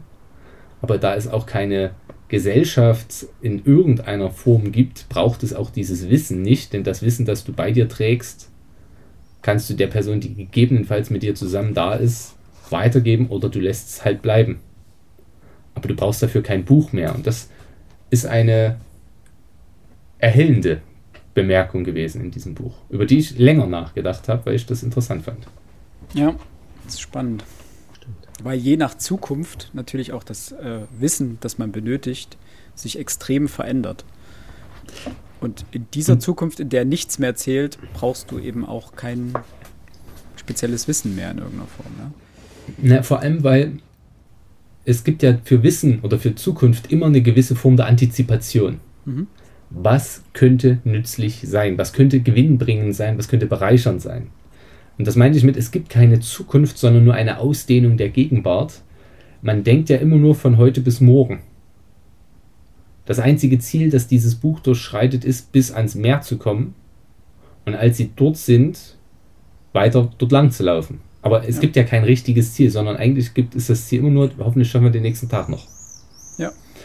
Und wenn du diese Antizipation des Wissens nicht hast, wohin zu denken sinnvoll sein könnte, in irgendeiner Form oder welches Gefühl sinnvoll zu haben sein könnte, dann lohnt es sich nicht. Das heißt, hoher Buchkonsum könnte natürlich, jetzt völlig off-topic, aber finde ich ganz interessant. In Sowjetrussland war die, die, die Bücherrate, also die, die Intellektualitätenquote, wo Menschen viel gelesen haben, besonders hoch weil eine Vorstellung der Zukunft durchaus da war oder die Hoffnung auf eine Zukunft durchaus da war. Das finde ich ganz interessant. Und äh, bestimmte Diktaturen versuchen ja quasi mh, hm, einen gewissen Anti-Intellektualismus zu prägen. Denn jetzt beispielsweise bei den Nazis, es, du willst nicht, dass deine Soldaten über die Zukunft nachdenken, maximal in einem vagen Wesen, von Triumph, Ruhm und Ehre. Ja. Dementsprechend versuchst du das gering zu halten, äh, bedeutend darüber nachzureflektieren, nachzusinnieren. Ähm, und das finde ich ist eine, das meinte ich mit, ich habe da ein bisschen länger drüber nachgedacht, ähm, das fand ich ganz erhellend. Ja. Vielleicht, vielleicht eins, diese Szenerie in dieser Bibliothek, die findet ja noch lange vor der eigentlichen Handlung dieses Buchs statt. In einer Welt, in der, mhm. der noch alles in Ordnung war. Und wenn ich das richtig verstehe, so wie es hier steht, ist diese Bibliothek angezündet worden. Und da ist es mhm. ganz interessant, wie der Mann, der Vater, an sich über die Bücher denkt. Ähm, denn er schreibt da Jahre später, hat er in der verkohlten Ruine einer Bibliothek gestanden, wo geschwärzte Bücher in Wasserpfützen lagen, umgekippte Regale, irgendein Zorn auf die zu Tausenden in Reihen angeordneten Lügen. Mhm. Jetzt haben wir so wunderbar über die Zukunft gesprochen das, das, das, ich habe da gar nicht nachgedacht drüber, wenn ich ehrlich bin. Ähm, also ich gebe euch vollkommen recht. Also Bücher Zukunft definitiv. Das sagt jetzt sehr viel aus über den Vater. Finde ich ja, gar nicht. Er, also, er fühlt sich nicht? betrogen. Er fühlt sich betrogen von diesen ganzen Erzählungen, also, ja, von diesen gut, ganzen ja. Narrativen. Äh, also er, von, er, letztendlich von seinen Erwartungen an die Zukunft fühlt er sich hat, weil das ja alles Zukunft mehr, würde ich sagen. Also ja, eben, genau das. Ja, genau. Das, ja. Aber das sagt er einen Satz später. Er hätte nicht gedacht, dass der Wert des geringsten Gegenstandes eine künftige Welt voraussetzte. Es gibt für ihn keine künftige Welt. Und damit sind alle Sachen, die in den Büchern drinstehen, Lügen. Und das passt, also ich habe das zugegeben in diesem einen Teilsatz ähm, kulminiert, zusammengefasst aber genau das drückt es ja aus, diese Zukunftslosigkeit. Und das fand ich. Äh oh, Philipp, ich habe dein Denkergesicht gesehen. Das ja. ist interessant. Das setze ich selten einmal mehr, setze ich das auf. Ähm, umso herausragender ist doch eigentlich die Leistung des Vaters. Welches Ziel ist denn dieses nur noch an den nächsten Tag denken, dieses wir müssen ans Meer. Das, was er seinem Sohn sagt. Er selber weiß, es gibt nur noch das Jetzt. Es gibt kein Morgen, es gibt kein Ziel, es ist einfach alles für ein Pöppes. Aber dem Sohn gibt er das Gefühl, dass es etwas gibt, wonach es sich zu streben lohnt. Verweilen heißt aufgeben, heißt sterben. Und er will ja nicht, dass sein Sohn in irgendeiner Form die Hoffnung verliert. Er will ja nicht, dass sein Sohn stirbt. Also gibt er dem Sohn eine Perspektive, beziehungsweise den Glauben daran, dass es eine Perspektive gibt durch sein Verhalten. Alles, was er ihm auch dauernd sagt. Es gibt die Guten noch. Sind wir die Guten? Ja, wir müssen das Feuer bewahren. Ähm, es bleibt ja auch total schleierhaft, was dieses Feuer ist und ob das der Glauben ist, der ist es scheinbar offensichtlich nicht. Ähm, ist es einfach das Gute, was man weiter, was auch immer das Gute ist, das sind sie ja letztendlich auch nicht. Sie tun ja sehr amoralische Sachen oder er jedenfalls. Ähm, aber dieser Gedanke an das Menschliche, das versucht er bei seinem Sohn zu erhalten er versucht seinen Sohn ja weiterhin zu einem guten Menschen zu erziehen bei all dieser Scheiße, die darum passiert. Deswegen, sie haben ja scheinbar auch mal Lektionen durchgeführt, also dem Jungen Lesen und Schreiben beigebracht. Denn, das haben wir noch gar nicht angesprochen, der Sohn, im Gegensatz zu ihm, der eine vorangegangene Welt kennt, er kennt sie gar nicht. Der Sohn ist in dieser Welt geboren worden. Er kennt die Welt gar nicht anders. Deswegen fragt der Sohn ja auch sich dann, was sind was sind Züge, was, was hat man damit gemacht, was hat man damit gemacht. Ne? Also er muss dem Sohn ja vermitteln, dass es etwas gibt, wonach, warum es sich zu leben lohnt, aus purer Liebe zu seinem Kind. Ähm, eine Sache, die habe ich mir leider nicht markiert, die kommt aber, glaube ich, zweimal vor. Da geht es um die Träume. Und da sagt der Vater, ähm, der Junge soll Albträume haben eigentlich, denn wer schöne Träume hat, ähm, denkt zu positiv und wird schwach oder wird faul. Ich weiß gar nicht, wie das genau aufgelöst wird. Nee, nee, der, der, der ist schon tot oder irgend sowas. Der, also genau. solange man Albträume hat, solange lebt man. Ne? Ja, und sobald genau. man positive Sachen träumt, ist vorbei. Und ja, weil man, weil man sich den Sachen dann hingeben kann und nicht mehr achtungsreich durch die richtige Welt Vermutlich, ja.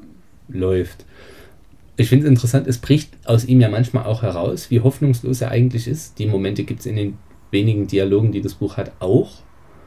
Ähm, ich habe nur, es ist wirklich das pure, reine Leben. Also wirklich, es gibt kein Erinnern im besonderen Maße. Warum gibt es kein Erinnern? Weil beide einen unterschiedlichen Erinnerungsgrad haben und die Erinnerung quasi nur Schmerz auslöst. Also es hilft niemandem außer an seine eigenen Fähigkeiten, sich zu erinnern, wie man sich verarztet, denn dass er sich selber nähen kann und sich auch selber die, die, die Stiche wieder löst, äh, ist crazy hart, weil das sind große Schmerzen, die er sich dazu fügt. Also das muss er sich, das muss er erinnern, aber andere Dinge braucht er ja nicht. Deswegen ist es ein reines Leben in der Gegenwart. Mhm. Ohne Zukunftserwartung und ohne Vergangenheitsbewältigung oder Auseinandersetzung. Ja. Sonst würde er ja irgendwann im Buch mal sagen, warum das überhaupt so gekommen ist. Ja, spielt halt keine Rolle, ne? Bevor wir jetzt zum Ende kommen, eine Szene ist mir aufgefallen. Ich weiß nicht, euch vielleicht auch. Es gibt einen Absatz, der komplett sprachlich rausfällt. Na? Auf Seite 80 wechselt der Erzähler zu dem Ich-Erzähler. But why? Who's this guy? Komplett, also es geht um die Szene, ähm, Vater und Sohn, also es wird immer gesagt, der Vater und der Sohn, so ist das Buch die ganze Zeit ja geschildert. Und die beiden sehen einen Hund und laufen diesem Hund ein Stück nach und der Sohn sagt, bitte töte den Hund nicht, Papa. Und der Papa sagt, nee, wir töten den Hund nicht. Und daraufhin sieht der Junge einen anderen Jungen. Ja, lassen ihn aber stehen und gehen weg. Ja, aus Angst, wie auch immer. Und dann kommt dieser Absatz. Der Hund, an den er sich erinnert, folgte uns zwei Tage lang. An den er sich erinnert, ja. Ich versuchte erfolglos, ihn anzulocken. Ich machte eine Drahtschlinge, um ihn zu fangen. Im Revolver waren drei Patronen, keine zu erübrigen. Also eine, zwei Patronen mehr, als der Vater und sein Sohn haben. Sie entfernten sich, sie entfernten sich die Straße hinunter. Der Junge schaute nee. ihr nach. Dann schaute da er. Da steht nicht an. entfernten, sondern entfernte. Sie entfernte sich die Straße runter, genau. Der Junge schaute ihr nach. Ist es die Mutter? Mhm. Könnt ihr mir mal kurz sagen, welche Seite? 80, 80. bei uns. Seite 80. Ah ja. Sie entfernte sich die Straße hinunter. Der Junge schaute ihr nach, dann schaute er mich an und dann den Hund. Und dann begann er zu weinen und um das Leben des Hundes zu bitten. Und ich versprach, dem Hund nichts zu tun. Ein bloßes Skelett, über das sich die Haut spannte. Am nächsten Tag war er verschwunden. Das ist der Hund, an den er sich erinnert. An irgendwelche kleinen Jungen erinnert er sich nicht. Ich war, diese Szene ist so rausgefallen, ich wusste nicht, wer spricht wo und wann und warum und weshalb. Ob das der Junge war, den Vater und Sohn gesehen haben und der seinen Vater dabei hatte und der wiederum drei Part keine Ahnung. War vollkommen lost. Deswegen an euch die Frage: Habt ihr eine Idee? Also, das liest sich für mich irgendwie eine Rückblende der Vater. Ja, das hat noch ein zweites Problem, die Szene. Weil ähm, als die Mutter quasi ihre Selbstmordentscheidung fällt, sagt sie, sie hätten noch zwei Kugeln.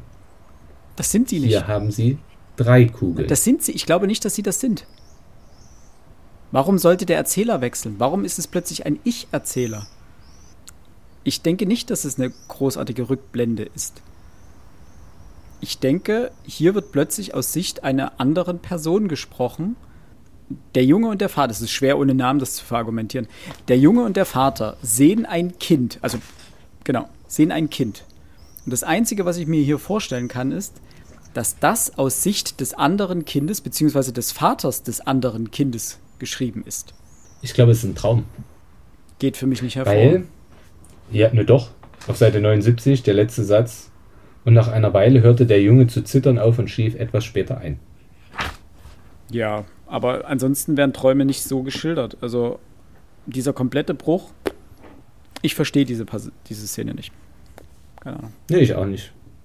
Wenn irgendjemand das Buch gelesen hat und äh, diese Szene in irgendeiner Form versteht und weiß, was damit gemeint ist, bitte äh, schreibt uns. Äh, ich bin sehr interessiert daran.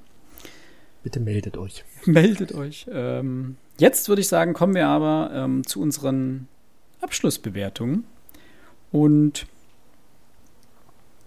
möchte, möchtest du anfangen, Alex, weil du vorhin äh, das Schlusslicht. Gerne, gerne, gerne. Ähm, ich hätte nicht gedacht, dass wir doch ähm, hier so ins Diskutieren kommen. Ich bin davon ausgegangen, dass die, die Folge beginnt. Ich stelle den Autoren fest, wir sagen alle drei tolles Buch und wir beenden die Folge auch schon wieder. Ähm, ich hätte ich auch nicht gedacht, dass Max sagt, konnte ich gar nichts mit anfangen. Ich dachte, bin, was heißt, ich dachte, ich bin davon ausgegangen, dass dieses Buch dich dann doch äh, etwas begeistert, gerade so von der sprachlichen Seite her, dass das bei dir gar nicht ankam, kaum verfangen konnte. Na gut, okay, so darf, darf ein Buch aber auch mal. Also man, man muss auch über große Literatur ähm, schimpfen dürfen. Ähm, ich habe es da eher so wie Philipp. äh, für mich natürlich ein interessantes Buch. Gesagt, ich kenne noch andere Bücher von McCarthy. Für mich war Die Straße jetzt nicht das beste Buch von, von ihm, was ich gelesen habe. Ich mag diese Offenheit des Buches. Also Offenheit im Sinne von, dass dem Leser eigentlich alle Richtungen offen bleiben. Was ist passiert? Warum ist es passiert? Was soll weitergehen? Diese Hoffnungslosigkeit, die vielleicht erst dadurch überhaupt zustande kommt und die, wie ich finde, der Autor wirklich wunderbar rüberbringt. Ist halt McCarthy, das macht er, der, der kann es halt einfach. Ähm, da habe ich überhaupt kein Problem mit. Also das ist eins von diesen Büchern, wo ich persönlich nicht wissen muss, wo irgendwo ein Sinn ist. Also ich gebe Max vollkommen recht. Normalerweise, es gibt diese Bücher, die, die, die palavern und, und das plätschert vor sich hin und es findet kein Ende. In diesem Buch würde ich das fast schon als stilistisches Mittel bezeichnen wollen, dass es eben so viel offen lässt, dass es so viele Fragen offen lässt. Es ist eine Welt, die wenn sie aufhört zu existieren, wird keiner was vermissen. In dieser, in dieser Welt leben die beiden. Das ist, ähm, das schafft der Autor ziemlich gut rüberzubringen. Das, das, das ist starkes Element dieses Buch. Also in dem Fall mochte ich es total. Ähm, was soll ich zu dem Buch noch groß sagen? Ich gebe meine Bewertung ab. Vielleicht fällt mir noch was ein, wenn ihr beide gesprochen habt. Ich würde dem Buch, weil es nicht das Beste von ihm ist, dennoch nur sieben Punkte geben. Äh, es gibt ja ähm, verlorene, was wirklich, es ist wirklich radikal, brutal, krass. Das hätte mehr Punkte bekommen.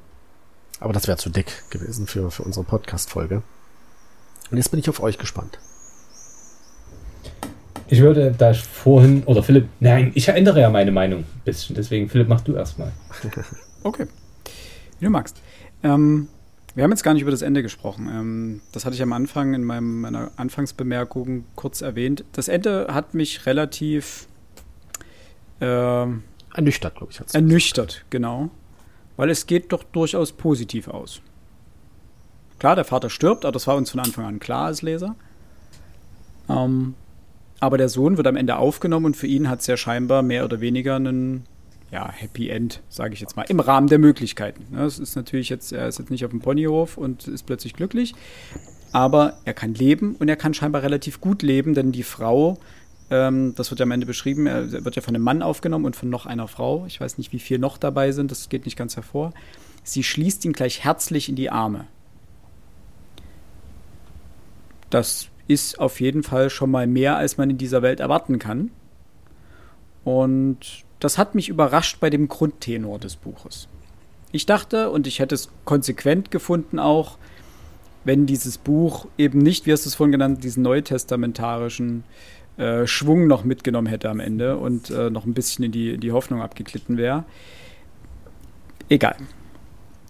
Ähm, ich kann durchaus für mich einen Sinn in diesem Buch erkennen, äh, denn mal abgesehen von dieser, von dem Plädoyer, Liebe, Eltern, Kinder, das ist das eine, aber es zeigt uns auch, wie wichtig eine Gesellschaft für uns ist, was dieser soziale Zusammenhalt, wie fragil der letztendlich ist oder sein kann. Ähm, und wie wichtig er für uns Menschen ist. Denn sind wir mal ganz ehrlich, diese beiden sind permanent gehetzt, sie können niemandem vertrauen. Äh, sie gehen ja total kaputt daran.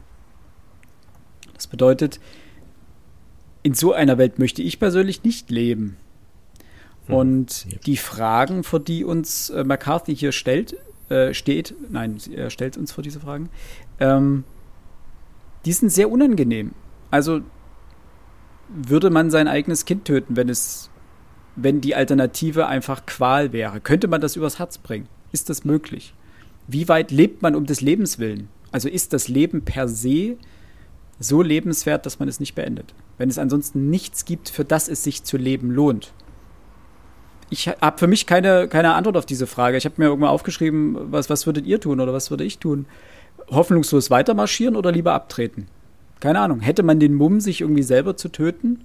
Oder glaubt der Mensch so lange an irgendetwas, dass es sich lohnt, weiterzumachen? Das ist eine Frage, die dieses Buch in irgendeiner Form auch aufwirft. Ähm, die nächste Frage ist die, diese permanente Zwietracht gegenüber anderen. Würde man, man neigt ja dazu, das Gute in anderen Menschen auch zu suchen und zu sehen ähm, und sich in Gesellschaften zusammenzufinden, weil man in Gesellschaft stärker ist. Als Gruppe ist der Mensch immer schon stärker und überlebensfähiger gewesen als das Individuum.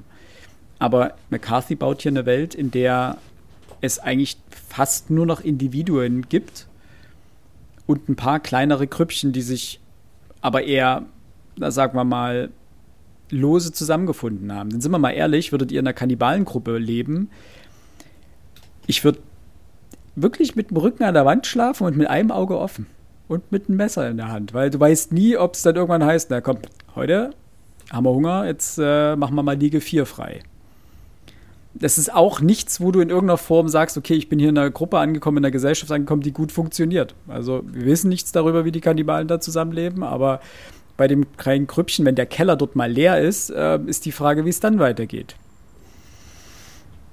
Es sind alles Fragen, die, die sich dann irgendwann aufhäufen. Und ich, wie gesagt, ich, ich mag diese dunkle Waldtheorie, ich finde die großartig, diese Idee dahinter, dieses, dieses Gedankenspiel. Ähm, und die finde ich hier oder habe ich hier auch in dem Buch gefunden und äh, das hat mich sehr fasziniert. Ähm, lange Rede, kurzer Sinn. Ähm, ich gebe dem Buch allerdings auch nur sieben Punkte. Äh, es hat mich unterhalten, ja, ich weiß nicht, wie unterhalten. Es hat mich auf jeden Fall gefesselt. Es hatte keine Längen. Ich bin da sehr gut äh, durchgekommen ich fand die Sprache dem Inhalt sehr angemessen. Also die Sprache, das hatten wir ja vorhin kurz, Alex, die Sprache funktioniert als Mittel sehr gut, um diese Trostlosigkeit dieser Welt einzufangen. Ich mag das als Gedankenspiel, als Zukunftsvision, die, also als Dystopie, die hoffentlich nie eintritt. Ich muss davon aber jetzt auch nicht beliebig viel lesen. Das Buch hätte auch keine 100 Seiten länger sein dürfen, weil dann wäre es irgendwann wahrscheinlich redundant geworden. Es verfiel ja sowieso schon durch die Einfachheit der Lage, in der sie sich befanden, äh, weiter marschieren und Essen finden, äh, in eine gewisse Redundanz. Deswegen eine gute Länge und ein Buch, das interessante Fragen anstößt und ähm, dass ich, ich weiß nicht, ob ich es jedem, äh, ob ich es guten Gewissens empfehlen könnte. Ähm, ich glaube, manche Menschen sollten es einfach nicht lesen, weil es einfach Fragen stellt, die sehr unangenehm sind und die wie gesagt, so, so ein bisschen Gamechanger-mäßig sind. Wir hatten, ich hatte das ja am Anfang kurz gesagt, mit den, mit den Serien. Wir sind an ein neues Gewaltlevel gewohnt mittlerweile, seitdem wir Game of Thrones gesehen haben und ähm, Walking Dead, dass wir sagen, puh, ach, der, der wird gerade eine Hand abgehackt. Naja, das ist ja jetzt nichts Besonderes. Also er muss schon mindestens gevierteilt werden und es müssen 2000 Liter Blut fließen, damit wir sagen, oh, krass. Also man stumpft so ein bisschen ab und das Buch war auch sowas, wo ich mir dachte, boah, so, so ein Frischfleischkeller ist schon mit der Konsequenz, die sich daraus ergibt, nicht so schön. Und ein Babygrillspieß jetzt auch nicht. Ja, dementsprechend ähm, sieben Punkte und wer richtig Lust auf solche Dystopien hat, gönnt euch. So. Fangen wir doch so an. Ähm, ich hatte jetzt viel Zeit darüber nachzudenken mir fällt nur zum Ende noch eins ein. Äh, erinnert ihr euch, was die Frau zu, mit, als erstes mit dem Jungen bespricht? Sie spricht mit ihm über Gott. Mhm. Das heißt, in einer gottlosen Welt sind die einzig guten Menschen die, die noch einen Gott haben, an den sie glauben und dadurch vielleicht noch Reste eines moralischen Grundgerüsts. Ähm, das könnte also eigentlich auch eine Parabel auf die Abwesenheit oder der Verlust äh, eines Wertegerüsts über Religion sein, wenn man so möchte. Ähm, das fand ich noch ganz interessant, das ist mir jetzt so eingefallen. Ich habe jetzt ganz lange überlegt, ich habe theoretisch zwei Bewertungen. meine persönliche und meine objektive objektiv ist es ein hervorragendes Buch. Das kann man nicht anders sagen. Das ist inhaltlich wirklich stark. Insoweit, als dass man eben, wie Philipp es schon sagte und Alex auch, viele Fragen hat, die man sich stellen kann, hochmoralische Fragen, die man sich stellen kann. Ähm, Konsequenz, ich mag Konsequenz in Büchern. Die gibt es auch hier. Das finde ich positiv. Jetzt kommen wir nur zu dem einen Problem, also man, kann das super lesen. Ich hatte wirklich riesen Bock zu wissen, wie es ausgeht. Ich konnte dann irgendwann nicht mehr aufhören. Das macht auch wirklich süchtig. Du willst wissen, wie geht es weiter. Jetzt ist das einzige Problem, das ich mit dem Buch habe, es hat mir halt nicht gefallen. also das klingt so, ich finde fast nur positive Aspekte. Ja, selbst die Sprache, die ich jetzt unangenehm fand, oder die, die Blässe der Figuren, all das hat ja seinen Zweck. Also ich kann die Gemachtheit des Buches und vor allem die bewusste Gemachtheit dieses Buches ähm, völlig nachvollziehen. Aber es hat mir halt einfach nicht gefallen. Dementsprechend gebe ich wirklich hervorragend gemeinte fünf Punkte mit, ich glaube, wenn ich das in zehn Jahren in einer anderen Lebenssituation lese, äh, Potenzial bis neun. Das muss man einfach so ehrlich sagen. Also das ist schon wirklich hervorragend gut aber es hat mir wirklich keinen Spaß gemacht. Ich habe aber auch, da habe ich jetzt auch so drüber nachgedacht, wenn ich so mir die letzten Bücher, die ich gelesen habe, angucke, kurz davor habe ich ein Sachbuch über Tyrannen der Geschichte gelesen. Dann zwei Kinderbücher und davor zwei Sachbücher, die jetzt auch nicht besonders positiv waren.